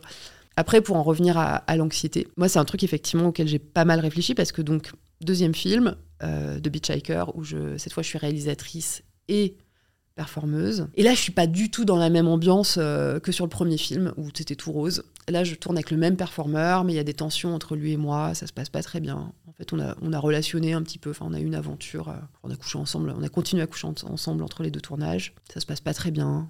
Et du coup, euh, tu vois, le moment de tourner la scène, franchement, j'en ai pas envie. J'en ai pas envie. Ça m'a beaucoup posé question parce que je me suis dit, en fait, si tu fais du porno féministe, éthique, et que tu te retrouves à te forcer, tu vois, pas d'intérêt. Et en fait, j'ai résolu un peu ce- cette espèce de paradoxe. Et ça, je pense que c'est c'est assez intéressant pour euh, justement toutes les conversations qu'on a autour du, du consentement. Enfin, moi, en tout cas, ça m'a aidé. C'est, je trouve que on fait souvent reposer le consentement sur le désir. Est-ce que tu avais envie, etc. Est-ce que euh, t'étais, ouais, est-ce que t'étais excité Pour moi, je trouve que c'est plus juste de le faire repo- reposer sur la volonté. Moi, ma volonté, mon projet, c'était de faire ce film, d'être filmé avec une scène de sexe. Et euh, voilà, j'avais envie de faire ce film-là. Donc sur le moment, je n'avais pas de désir, j'étais même ouais, euh, stressée. Mais je me suis dit, ok, j'ai ce projet-là, j'ai cette raison-là. Et j'ai réussi à me mettre euh, dans ma bulle avec le performeur, prendre euh, 10-15 minutes, s'embrasser. Et mon corps a commencé à se réveiller. Et le désir est monté. Et on a pu, euh, on a pu le faire sans que ça me fasse euh, aucunement violence. Mais effectivement, enfin, tu vois, forcément, tu te poses la question de, euh, voilà, je suis là dans un truc où c'est ma volonté qui euh, décide que je vais avoir, euh, tu vois, que je vais avoir un rapport sexuel. Et du coup, là, ça renvoie au fait, euh, qui est pas très euh, accepté, mais qui pourtant, je pense, est bien réel, que on n'a pas des rapports sexuels que parce que euh, on a une montée euh, d'excitation en fait. On se masturbe parce qu'on a une montée d'excitation, là ouais. Mais en fait, le sexe, comme rapport humain, a tellement d'autres euh, fonctions entre, entre des partenaires. Parfois, enfin je sais pas, un exemple à la con, parfois il peut servir un peu de, lubrifiant relationnel, enfin tu vois, de, de réconciliation. Là, c'est pas, le make-up sexe, c'est pas c'est pas l'excitation sexuelle qui te pousse, quoi. C'est l'envie de te sentir plus proche. Enfin, je sais pas, tu vois ce que je veux dire? C'est assez, c'est pas forcément très confortable comme sujet à aborder. Si, parce que si, je trouve que ça montre en effet, et c'est un peu peut-être aussi le problème euh, du porno mainstream notamment, mais de réduire le sexe à juste cette pulsion de sexuelle. Enfin, alors que c'est beaucoup plus que ça. Si on veut que ce le soit, j'allais te demander est-ce que toi, le fait d'être performeuse et réalisatrice de porno a changé dans ton rapport au sexe, dans ta vie personnelle, dans ta vie intime eh ben, pas tant. pas tant du tout. Euh, ça m'a permis euh, de réfléchir un petit peu à mon, j'allais dire identité, c'est pas ça, mais à mon, à mon orientation sexuelle. Euh, parce qu'en fait, quand, quand, je me suis retrouvée à Berlin, donc je suis partie à Berlin pour tourner ces deux films, et la scène du porno alternatif berlinoise est très euh, queer, et euh, il y a beaucoup de pratiques kinky, BDSM, et moi, c'était pas du tout mon truc. Enfin, tu vois, j'étais vraiment pas la meuf cool, encore une fois, dans cette communauté-là. Moi, franchement, faire l'amour sous la couette, je suis ravie. ça me va très bien. Avec un petit massage avant ou après, c'est le top. Et euh, donc, je suis ce qu'on appelle vanille, très vanille. Donc, ça, ça m'a permis d'identifier ça, tu vois, en fait, en, me confrontant à la, sexualité de, plein d'autres personnes. Et je pensais que, en fait, j'allais euh, résoudre, tu vois, le problème dont je parlais tout à l'heure, enfin, qui n'est pas un problème d'ailleurs, mais que j'identifiais comme un problème de de manque de libido, etc. Je me disais, ah, maintenant, tu vois, genre, euh, je vais être tout le temps un peu up, etc. Non, trop pas. Enfin, tu vois. C'est vrai qu'il y a eu un gros, il y a eu un gros effet boost le temps que je, tournais. Mais euh, en fait, revenu dans ma, dans ma vie euh, réelle, j'ai envie de dire, enfin, intime, ça n'a rien changé. Et l'ego boost aussi par rapport à mon corps, qui a duré pendant que je performais a, disparu aussi euh, quand j'ai arrêté de tourner. Tu vois, je, me suis reconfrontée euh, bah, au fait d'être seule euh, devant ma glace, tu vois, enfin, d'être un peu la seule personne qui me voyait nue, à, part mon partenaire éventuel, mais mmh. de plus, ouais, de plus avoir ce, troisième œil entre guillemets, ouais, qui me qui me poussait aussi à être tout le temps un petit peu dans la, je sais pas, tu vois, faire bah, justement être dans, le contrôle de mon corps. Moi, j'ai quand même des soucis de contrôle de mon mmh. corps. Hein. J'ai eu des, des, TCA, donc. Et tu les as encore? Parce que j'ai vu que tu avais fait, euh, je crois que c'est en 2021, cette grève ouais. hétérosexuelle. Ouais. parce que tu avais un ras-le-bol du male gaze, du regard masculin. D'où est venu ce ras-le-bol et qu'est-ce que concrètement, du coup, tu as changé dans ta vie? Alors, sur le contrôle du corps, euh, je pense que c'est un truc qui s'en va jamais tout à fait. Comme beaucoup de trucs, dans, je trouve, en santé mentale. Tu peux te rétablir, tu peux aller mieux, mais il y a toujours un truc une épée de Damoclès. Ouais. je dirais, je dirais pas de façon aussi anxiogène. Je dirais plutôt un, voilà, un fond qui peut ressurgir et une tendance. Et du coup, j'ai toujours ce truc de me dire, tu vois, comme en pleine conscience. J'observe que, euh, bah là, par exemple, j'ai commencé un, un, traitement qui peut me couper l'appétit et donc bah, forcément me faire perdre du poids. J'observe que j'ai une certaine jubilation à cette idée. Voilà. Je sais que c'est pas sain. J'observe, je me juge pas et euh, je, suis bien vigilante à, manger malgré euh, l'effet euh, voilà, coupe-fin du truc, tu vois. J'observe que c'est pas évident de vieillir. pour moi, alors que j'ai que 40 ans et que je m'en sors, tu vois, ça va, je m'en sors pas trop mal. Mais j'observe que j'ai peur, qu'il il y a pas mal de trucs qui me dérangent. Enfin voilà. Sur ce contrôle de mon corps, je dissocie euh, ce qui relève de mes, on va dire de mes névroses, hein, de, de, ce truc de je voudrais être, je voudrais le corps, enfin je voudrais que mon corps m'obéisse, soit ressemble à ce que la société euh, nous dit, euh, voilà. Que, bref, j'arrive pas à finir cette phrase, mais voilà ce qu'on nous dit qu'un corps standard devrait être. Hmm. Merci. Et d'un autre côté, les efforts que je fais pour être une bonne partenaire hétérosexuelle. Et ça, c'est vrai qu'il y a eu un moment où je me suis dit, un peu, tu vois, comme sur les préparatifs de mon mariage, la déco de mon appart, je me suis dit Hmm, j'investis beaucoup. je fais beaucoup d'efforts. Et je vois en plus en vieillissant, tu vois, une espèce de, de motif. En fait, c'est souvent en regardant les autres que tu comprends des trucs sur toi. Je voyais pas mal de couples, tu vois, 35 ans par là, où le mec, tu vois, il ça va bien dans sa carrière euh, et tout. Et tu sais, il se laisse, euh, il a une petite brioche qui s'installe, mais tu vois, mais c'est cool. Et la meuf à côté, euh, yoga, tu vois, huit fois par semaine, tu vois, non mais gaulé de ouf et tout. Et je voyais, tu sais, cette, cette inégalité. Enfin, genre, c'est normal, c'est comme ça que ça doit être. Moi, toutes mes potes parisiennes de la pub, elles sont tellement gaulées, elles ont eu deux gamins mais elles sont comme ça. Enfin, ouais, je sais pas, ça me. moi, tout d'un coup, je me suis vue aussi faire des efforts euh, face à un partenaire que lui était relax, tu vois, le matin, caleçon, euh, pantalon, basta, quoi, euh, petit coup de peigne, et c'est tout. Et euh, je me suis dit, ah, j'en ai ma claque, j'en ai ma claque. J'en ai ma claque parce qu'en plus, euh, ce qu'on m'a renvoyé à chaque rupture, c'est que j'étais une femme égoïste parce que, alors la première fois, c'est parce que j'avais pas voulu faire d'enfant. Euh, là, c'est parce que Olympe de G, enfin ce, ce- projet d'Olympe de G euh, de, réalisation, etc., prenait trop de place. Voilà, je, je pas assez dans ma vie domestique, en fait, tout simplement. C'est un, un reproche qui m'est tellement revenu des hommes. Et moi, mais laisse tomber, pourtant, comme j'avais l'impression de donner à fond, mais tu vois, de de- d'essayer de, tout gérer, d'être là, euh, enfin. Oh là là, et je me suis dit, non, mais attendez, les gars, là, c'est. J'en ai marre. J'en ai marre. Je donne tout, et en plus, on me renvoie que j'en fais pas assez. euh, Il y a un moment. Sachant qu'en plus, moi, dans, mon- dans mes histoires avec les hommes, j'ai toujours été euh, ce qu'on appelle la chef de famille, on va dire. C'est-à-dire la meuf qui ramène la thune, euh, à qui appartient l'appart, la maison. Comment tu l'expliques ça? C'est un pattern. Alors, je l'explique aussi assez euh, statistiquement, qui fait parce que je suis privilégiée, tu vois, enfin mathématiquement. Et puis du coup, ça n'a jamais été un critère pour moi que les mecs. euh, J'étais avec des mecs, euh, tu vois, j'allais pas chercher des mecs qui étaient en situation de difficulté, hein, mais je sais pas, moi j'ai toujours bien négocié mes, mes salaires quand Mm. je bossais dans la pub. Mm. Mon mari, il était aussi dans la pub, mais vachement moins bien payé. Enfin, vraiment du simple au double, ce qui était, tu vois, compliqué pour lui. Ouais. Après, bah, j'étais avec un mec qui était architecte, qui gagnait pas bien sa vie, et qui en plus a développé, lui, un- une espèce de jalousie par rapport à ma visibilité, mais jalousie qu'il n'identifiait pas lui-même. Mais c'est fou parce que tu sais que t'es pas la première à me le dire. Ah, mais c'est hyper relou, hein. Mais C'est surtout fou, que le hein. mec était pas, arrivait pas à consci- Pardon, j'en parle mal quand je dis le mec, mais franchement, Ouais. ça me met un peu en colère. En fait, cette espèce de manque d'intelligence émotionnelle qui est vraiment aussi un une problématique d'éducation des garçons, hein, je pense, parce que voilà, je pense pas que ce soit congénital, hein, le truc, mais il arrivait pas à identifier qu'il était jaloux. Donc, euh, moi, en fait, tu vois, typiquement, situation euh, où je me mets en quatre, j'étais là, écoute, je comprends. Alors, il, il- bossait avec moi sur Vox et j'avais toutes les interviews parce que personne ne savait qui c'était. Euh, tu vois, il était producteur, euh, voilà. Il en prenait ombrage, il m'en voulait de pas réussir à l'emmener dans les interviews. J'essayais, mais tu vois, à un moment, les gens ils sont là, bah non, enfin, ça nous intéresse pas, nous, enfin. que ce soit toi, quoi. Et du coup, c'était ultra stressant. Et moi, je- j'en étais à, à le coacher pour qu'il ait une visibilité. Je dis, écoute, je te fais un site. Tu vois, je lui ai même fait la surprise de lui acheter un nom de domaine, de lui faire un, un site sur Wix, en disant, voilà, franchement, c'est intéressant, t'es un mec allié, on va développer un discours là-dessus. Voilà, moi, je te pousse. J'avais déjà mon compte Insta qui marchait bien. Il a jamais pris le truc en main.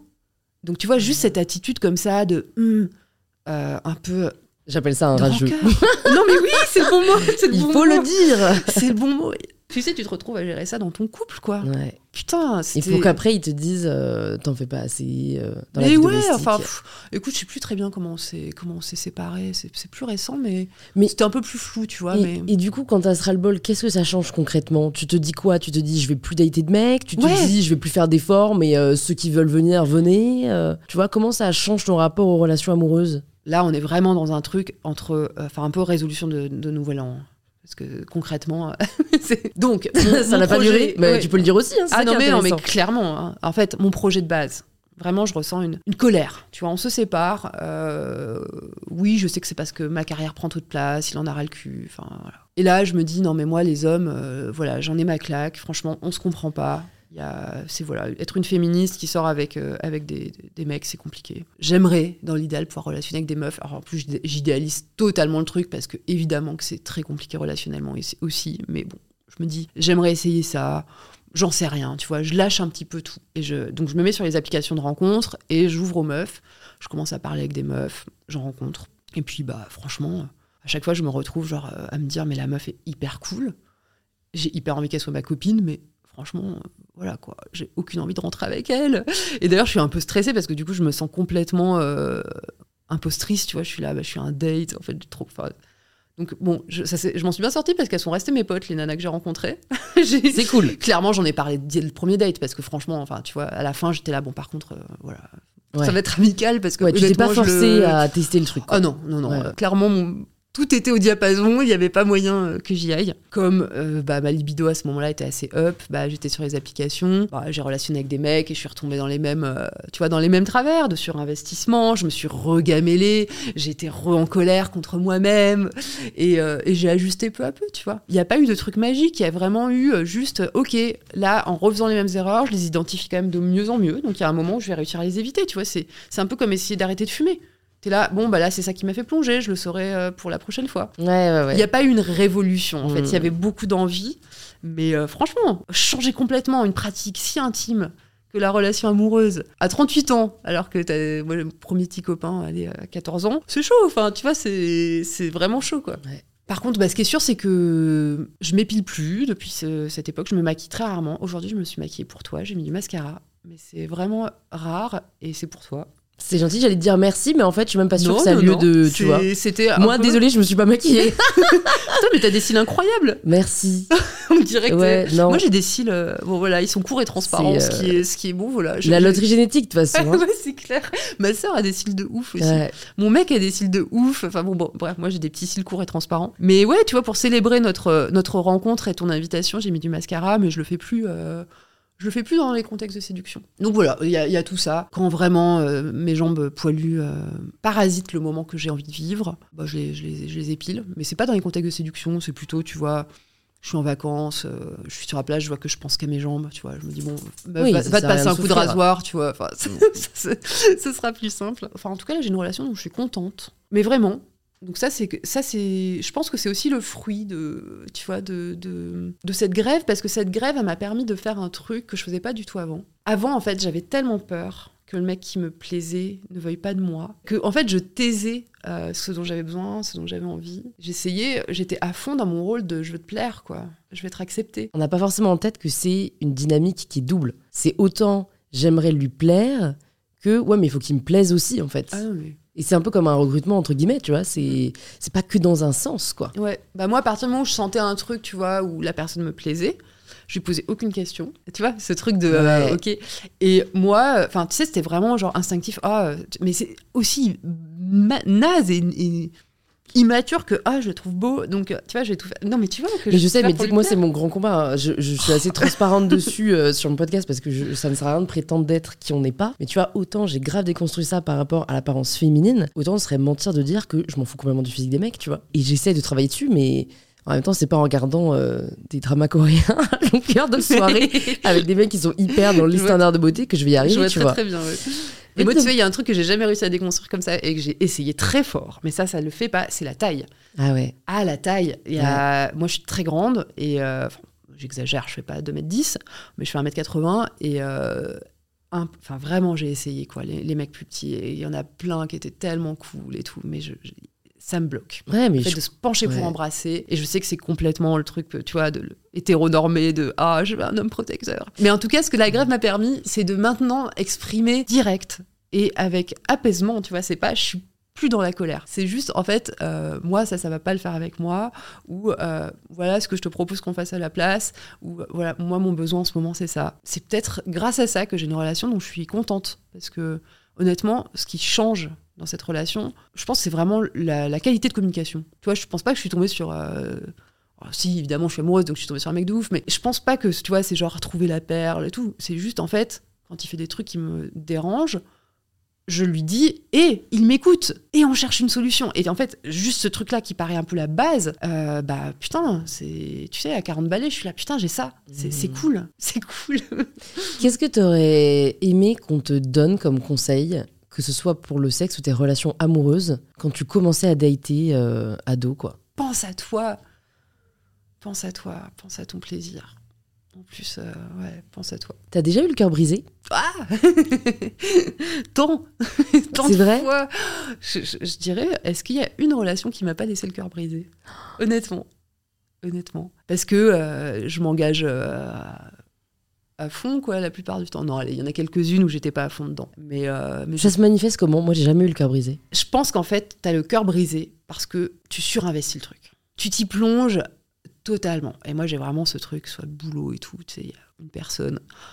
Ah. Et en fait, quand tu.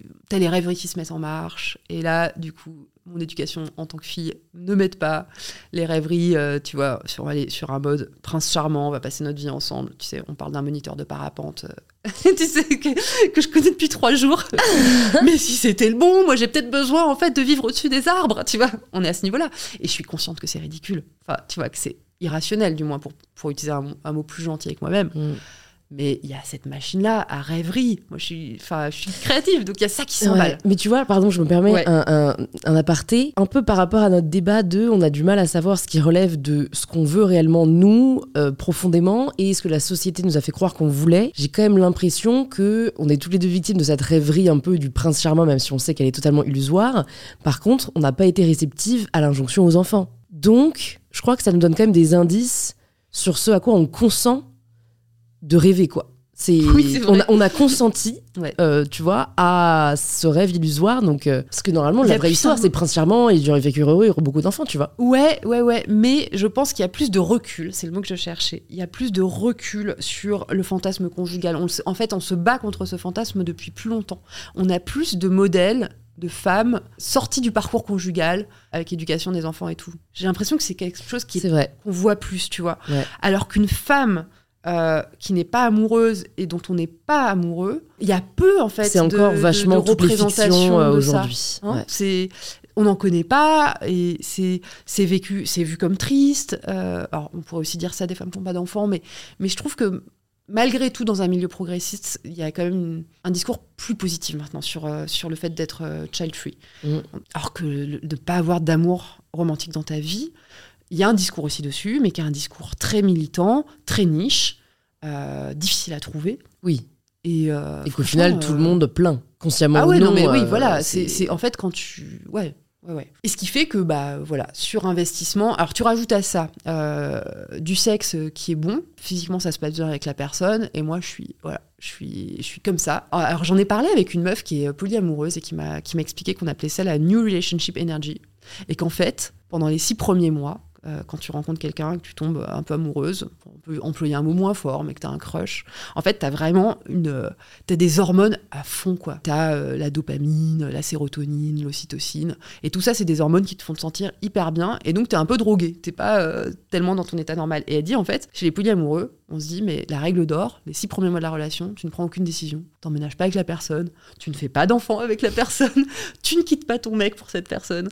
Euh, voilà, c'est la règle parce que bah, on n'y voit pas clair. Et souvent, moi, mes plus gros chagrins d'amour, ils sont intervenus dans les débuts de relation. Tu vois, les trucs comme ça où t'es où t'es drogué, t'as pas encore, euh, tu projettes encore mille trucs. La personne est un écran en fait, et tu projettes des trucs trop beaux sur euh, lui. T'as pas encore vu la, réalité euh, de, la relation que ça pouvait être quoi. Donc c'est tout beau et euh, du coup ça s'arrête brutalement. Le mec en face il te dit ah bah, ça va, c'est une relation courte, c'est que trois mois. Greg encore il m'a dit un truc comme ça hier. Il me parlait d'une meuf, il me disait ouais bah, ça faisait que six mois. De toute façon c'était une relation courte. Mais moi mais j'étais là mais six mois mais c'est t'as La temps d'être période. grave. T'es- tu, que tu commences à bien te connaître. T'as encore du sexe euh, qui est cool C'est vrai. non c'est dur. C'est dur de se quitter au bout de six mois T'as raison, je pense que c'est peut-être pour ça que j'ai jamais eu le cœur brisé, que j'ai eu que des relations longues, donc euh, tu te sépares pour des raisons qui font que. euh, ouais. Bah moi Ça tu aide, j'ai pas eu le cœur brisé après mais hmm, en tout cas je, je dirais pas j'ai eu une tristesse évidemment, ouais. euh, Ouais. j'ai été fragilisée et tout mais mais j'ai pas eu cette Ouais. cette sensation d'être d'être explosée quoi Et qu'est-ce qui a motivé Donc avec Greg, vous avez fait ce, ce- ce jeu, on peut l'appeler comme ça, hein, ludique et pédagogique pour les cœurs brisés. Comment est venue cette idée? Bah écoute, moi j'ai pour le coup eu tellement de fois le cœur brisé. Je trouvais qu'il n'y avait pas des ressources. euh, Ouais, il n'y avait pas des ressources de dingue, tu vois. Soit je tombais sur les trucs de magazines féminins, genre euh, laisser le temps passer, enfin tu vois, merci, mais en fait. Là, Un perdu, suis, euh, 10 de retrouvé. Non mais ouais, Ta mais sais, moi j'étais, j'étais au fond de mon lit, euh, enfin tu vois, en fait ça me, ça me parlait pas du tout. Et du coup, je me suis retrouvée à me tourner euh, vers, vers des trucs, enfin tu vois, en fait, t'es dans des moments où t'es tellement désespéré que t'as ta face irrationnelle qui ressurgit. Et moi, par exemple, j'ai eu la tentation de, de m'abonner à des sites euh, Récupérez votre ex. Je suis allée voir des voyants et des voyantes. On a regardé les Euh, vidéos d'Alexandre Cormon sur YouTube. Ah, je, je sais pas qui Ah. c'est. Big up à toutes les six qui se reconnaîtront. c'est quoi C'est un truc retrouver votre ex non, c'est genre le coach en relation amoureuse le Ok. plus suivi sur YouTube avec des, des. Enfin, quand je dis pense, c'est à pleurer, mais, euh, mais, mais dans ces moments-là, parfois, t'es pas très rationnel. hein. Non mais attends, mais moi j'ai fait que regarder de la- les, les télé-réalité Netflix Ah ouais. pour voir les dynamiques en fait. euh. Et euh, je me suis dit putain, je préférerais vraiment, euh, tu vois, lire un truc intelligent, enfin, voilà, avoir quelque chose qui me qui me soutient là, parce que en fait là, je je sens que j'ai besoin de m'éduquer sur le sujet, mais je trouve pas. Et euh, bah, j'ai attendu de me rétablir quand même d'abord. Et puis après, bah, je me suis lancée dans cette, euh, ouais, dans cette recherche euh, que dit la médecine, de ce, qui nous arrive quand on est en, rupture. En fait, c'est, euh, ça se voit à l'IRM euh, qu'on, souffre. En fait, c'est les, mêmes, les mêmes euh, zones du cerveau qui s'allument que quand on nous fait mal physiquement. Combien de temps ça dure? Pourquoi est-ce qu'on a aussi parfois mal au ventre, au cœur, enfin vraiment à la cage thoracique Comment ça se fait qu'on le ressente aussi violemment? Qu'est-ce qu'on dit la sociologie? Est-ce que au final, c'est pas de l'amour, mais c'est juste que j'ai peur d'être célibataire, tu vois? Enfin, voilà, j'ai commencé à faire plein de recherches là-dessus et j'ai trouvé qu'il y avait beaucoup de ressources ultra euh, intéressantes. Et donc l'idée, c'était de les rendre assez accessibles, tu vois. Et puis les bouquins, bah, on n'est pas tous euh, bouquins. C'est surtout quand tu vas pas bien. Franchement, t'as pas forcément envie de t'enquiller 200 pages. Donc euh, l'idée, c'était un truc que tu peux piocher. c'est vraiment un, truc, tu choisis une carte qui te parle, quoi. Et, et elle t'apporte une info, de quoi sourire, une, un exercice si tu as envie de bouger ton corps, parce qu'il y a pas mal de gens par, pour qui ça passe par le corps, en fait, de- d'aller mieux. Ouais, ou une, une info, euh, tu vois, vraiment euh, sérieuse, quoi, robuste, pas un truc euh, euh, qui sort d'un, voilà, des conseils de, de coach masculiniste. N'est-ce pas? C'est quand même mieux de se souvenir des féministes. Écoute, pour terminer, j'ai envie de te parler un peu de santé mentale. Euh, comme tu m'as dit que tu étais à l'aise d'en parler, c'est quoi, c'est quoi ton rapport à la santé mentale? Quand est-ce que tu découvres que la santé mentale est un sujet? Alors, euh, moi, j'ai toujours vécu avec des soucis de santé mentale. Alors, euh, déjà parce que ma maman en avait. Euh, donc, j'ai été confrontée euh, très tôt à, la dépression, à des crises suicidaires de la part de ma maman. Je voyais bien que c'était un sujet très stigmatisant, honteux. C'était pas quelque chose que je racontais à mes, à mes amis, tu vois, au collège, au lycée, etc. En plus, ma maman a failli perdre notre garde parce que, comme bon, en fait, mon, père se faisait du souci, il a essayé, tu vois, de, la récupérer. Moi, ça, a déclenché un truc où j'avais très peur que, tu vois, cette épreuve supplémentaire pour ma mère euh, rajoute une couche. J'avais, enfin voilà, j'ai eu très peur pour elle. Voilà. Et puis, bah, moi-même, euh, à partir de l'âge de 13 ans, j'ai commencé à développer plusieurs troubles, euh, une grande anxiété, des, phobies sociales. de la cyclothymie, donc le fait de changer très fort d'émotions dans la journée. Beaucoup de choses, honnêtement. hein. Je, je, me suis dit beaucoup d'adolescentes qui font ça, enfin beaucoup, quelques-unes qui font ça.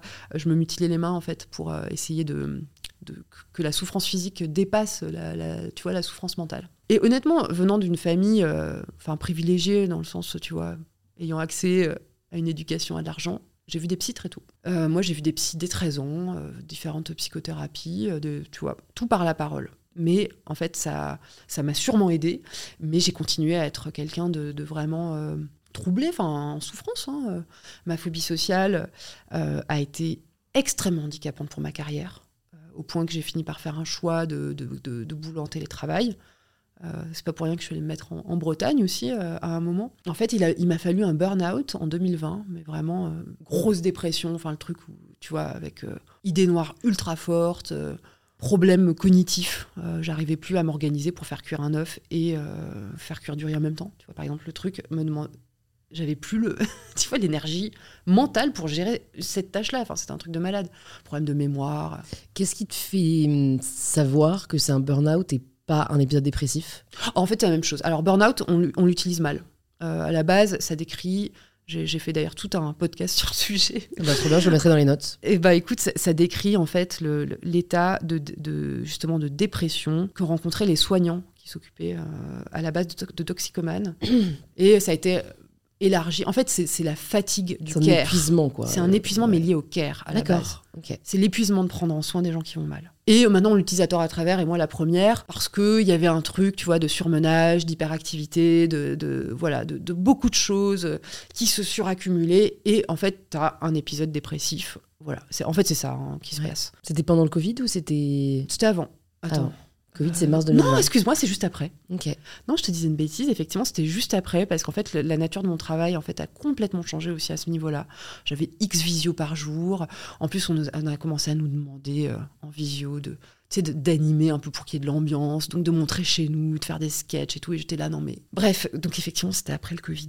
Et ce burn-out, donc à l'époque, je travaillais pour Apple, ça m'a mise quand même en 14 mois en arrêt euh, maladie. Et c'est là, en fait, que je me suis posée et que euh, j'ai pris les trucs un par un. Tu vois, tous mes trucs non résolus euh, depuis depuis 13 ans qui faisait que en fait ma vie elle était lourde et fatigante quoi. Que j'étais juste fatiguée. Parce que généralement quand tu as un, souci de santé mentale tu es obligé de suradapter en fait pour être fonctionnel et euh, voilà moi ça, ça faisait euh, j'ai commencé à travailler à 21 ans tu vois j'avais 38 donc euh, j'avais pas arrêté pendant beaucoup trop longtemps. Et donc bah écoute j'ai commencé à prendre des médicaments des antidépresseurs qui ont un côté vraiment euh, qui, permettent de gérer le trouble anxieux, beaucoup mieux que les anxiolytiques qui souvent sont, sont pas des bonnes choses, enfin sont bien aussi besoin, mais sont des choses qui sont addictives, les benzodiazépines, etc. C'est vraiment pas bon à prendre sur le long terme, donc c'est plutôt des antidépresseurs. Et il y a eu un truc chouette qui s'est passé, c'est que la chimie en fait m'a permis de, bah, de prendre un temps pour moi, déjà pour dormir, et ensuite de me réexposer progressivement à des situations que j'évitais depuis des années. Tu vois, typiquement la prise de parole en public, c'était un truc, mais c'était, euh, j'en dormais pas pendant trois semaines, je le faisais si vraiment il le fallait, mais tu vois, mon exposition médiatique euh, en tant que lame de G, mais c'était, tu vois, le débat dont je parlais tout à l'heure, mais c'est un truc pendant trois semaines, j'ai pas dormi, quoi. C'était, c'était terrible pour moi. Et là, avec la chimie, ça m'a donné un peu des bases pour commencer à me réexposer progressivement, etc. Et ça, ça a été mais fabuleux de pouvoir reprendre un petit peu le, le contrôle, tu vois, marche après marche. Et en l'espace de deux ans, j'ai réussi à tellement euh, gérer le truc de façon chouette que j'ai. En fait, que j'ai, tu vois, j'ai réussi à faire un TED, ce qui était un. Alors, ça n'a pas été neutre, hein, ça a été un truc de, malade, mais j'ai réussi à faire un, TEDx, quoi. C'était parler devant 800 personnes, euh, voilà. Bon. J'avais un, vrai, voilà, une vraie, euh, une vraie impression de reprendre en, en main. Un peu, en main ma vie, quoi.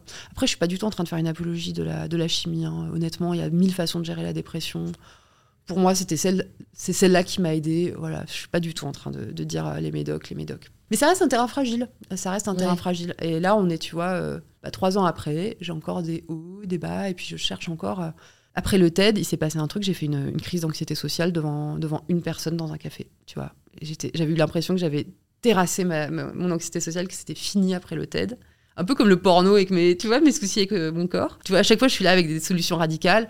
Et bah non, il y a un truc qui me rappelle, non, non, c'est maîtrisé, mais euh, voilà, ça peut revenir et il faut que tu sois OK avec ça. Il faut que tu, que tu l'acceptes. Ce que je constate, c'est qu'on est très nombreux, nombreuses en fait, à, avoir des soucis de santé mentale, y compris depuis le Covid. Je sais que c'est des sujets qui sont très mal pris en compte dans l'entreprise. Tu vois, moi, j'étais chez Apple à l'époque, et pourtant une entreprise tellement progressiste. Je leur ai fait un peu un coming out avant de me mettre en arrêt maladie sur mes anxiétés sociales demandant à être exempté des visios, tu vois, pour faire le clown devant tout le monde, devant 200 personnes. Ça n'a pas du tout été reçu. Et je me dis que si une, entreprise comme Apple n'a pas su gérer ça à l'époque, enfin, tu vois, il y a de fortes chances que ce soit un sujet où il y a tout à, tout à défricher, quoi. Donc, je me fais un point d'honneur à en parler autant que je peux pour dire. Euh, ok, voilà, en fait, c'est ok.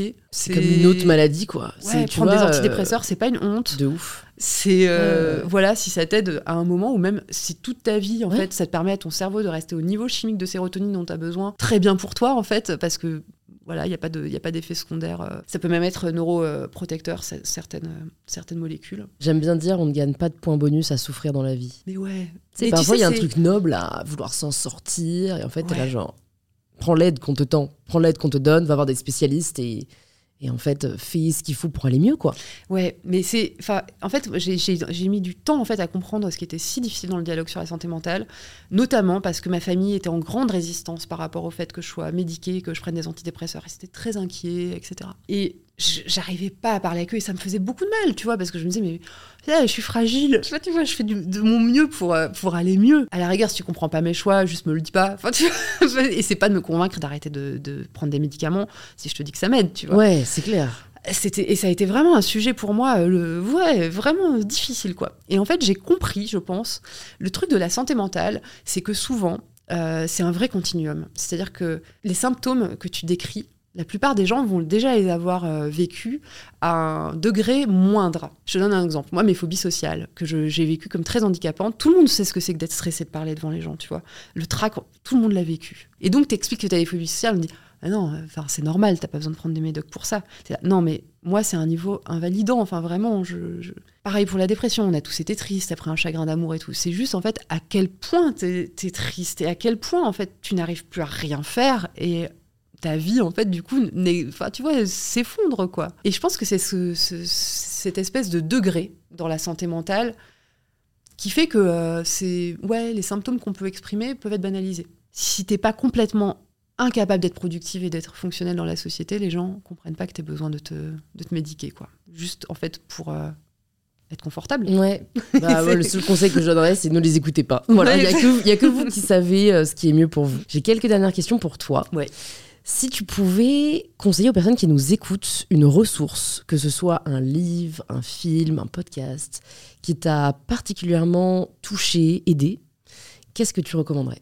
Écoute, euh, je sais que tu l'as invité, donc euh, je vais parler de son travail. Moi, le, le, cœur sur la table de Victoire Tuaillon euh, m'a beaucoup, m'a beaucoup touché sur la déconstruction des, des, des relations amoureuses hétérosexuelles. Ça m'a beaucoup aidé. Ok. J'ai envie de citer quand même d'autres trucs. les livres de Bell Hooks. Hmm. la volonté de changer. Qui sont pas très bien traduits, je trouve, par contre. Bon, écoute, moi, ça m'a pas frappé. Ah ouais Ah ouais, j'étais... En fait, je suis tellement euh, fan qu'on s'empare de ces, sujets de l'intime, du relationnel, des relations hommes-femmes de façon féministe, que, euh, voilà, j'étais... Parfois, je suis tellement acquise au truc que tu vois. bon, en tout cas, euh, ouais, les livres de Bell Hooks qui se, livrent, qui se lisent pardon, vraiment avec plaisir. Ok, bah, je mettrai aussi dans les notes pour la personne qui nous écoute. Si tu pouvais entendre quelqu'un au micro d'InPower, qui est-ce que tu aimerais entendre? Peut-être euh, Camille Froide-Vométrie, qui est philosophe, euh, aussi professeure en sciences politiques. C'est une femme euh, ouais, assez remarquable intellectuellement. C'est vraiment une des. Ouais, avec Manon Garcia, une des philosophes féministes françaises. On l'entend beaucoup sur un registre très intello. Elle est pointue. Hein. je pense que ce serait intéressant de, l'entendre peut-être sur un registre plus, plus cool. Ok. Je me le note et je vais te poser du coup la dernière question du podcast. Ça signifie quoi pour toi prendre le pouvoir de sa vie? Je pense que j'ai envie de, rajouter de la douceur sur cette expression. Et euh, je pense que ce serait euh, être gentil avec soi-même. c'est vrai, être un peu doux en fait, euh, se, prendre un peu dans les bras au lieu de se mettre des coups de pied au cul continuellement. J'aime cette métaphore. Merci beaucoup Olympe, c'était euh, hyper chouette. Pour les personnes qui veulent en savoir plus sur toi, sur ce que tu fais, je sais que tu as écrit un livre aussi, Jouer est un sport de combat, je le mettrai dans les notes. Mais où est-ce que tu veux qu'on redirige les auditorices? Bah, J'ai un site, c'est olympedeg.com, ouais. Euh, GE, et j'ai un compte Insta, Olympe de G. Ouais. Sur lequel je partage pas mal de trucs. Je mettrai tout ça dans les notes. Et puis, écoute, bah, j'espère à très bientôt. J'espère aussi. Merci. Merci à vous d'être arrivé au bout de cet épisode. J'espère que cette conversation vous a plu. Si c'est le cas, ça nous fait toujours plaisir de lire vos retours. Alors n'hésitez pas à envoyer un petit message à Olympe, je pense que ça lui fera très plaisir, et à nous tailler en story pour nous partager vos retours, olympe de G et mybetterself. Et si vous cherchez quel épisode écouter ensuite, plus de 300 épisodes sont disponibles gratuitement sur InPower. Il suffit de vous abonner sur la plateforme que vous utilisez là, en ce moment même, et si vous êtes super extra, de le faire découvrir à un proche à la recherche d'inspiration. Je vous dis donc à très vite pour un tout nouvel épisode d'InPower. Planning for your next trip? Elevate your travel style with Quince. Quince has all the jet-setting essentials you'll want for your next getaway, like European linen premium luggage options, buttery soft Italian leather bags, and so much more. And it's all priced at 50 to 80% less than similar brands. Plus, Quince only works with factories that use safe and ethical manufacturing practices. Pack your bags with high-quality essentials you'll be wearing for vacations to come with Quince. Go to quince.com/trip for free shipping and 365-day returns.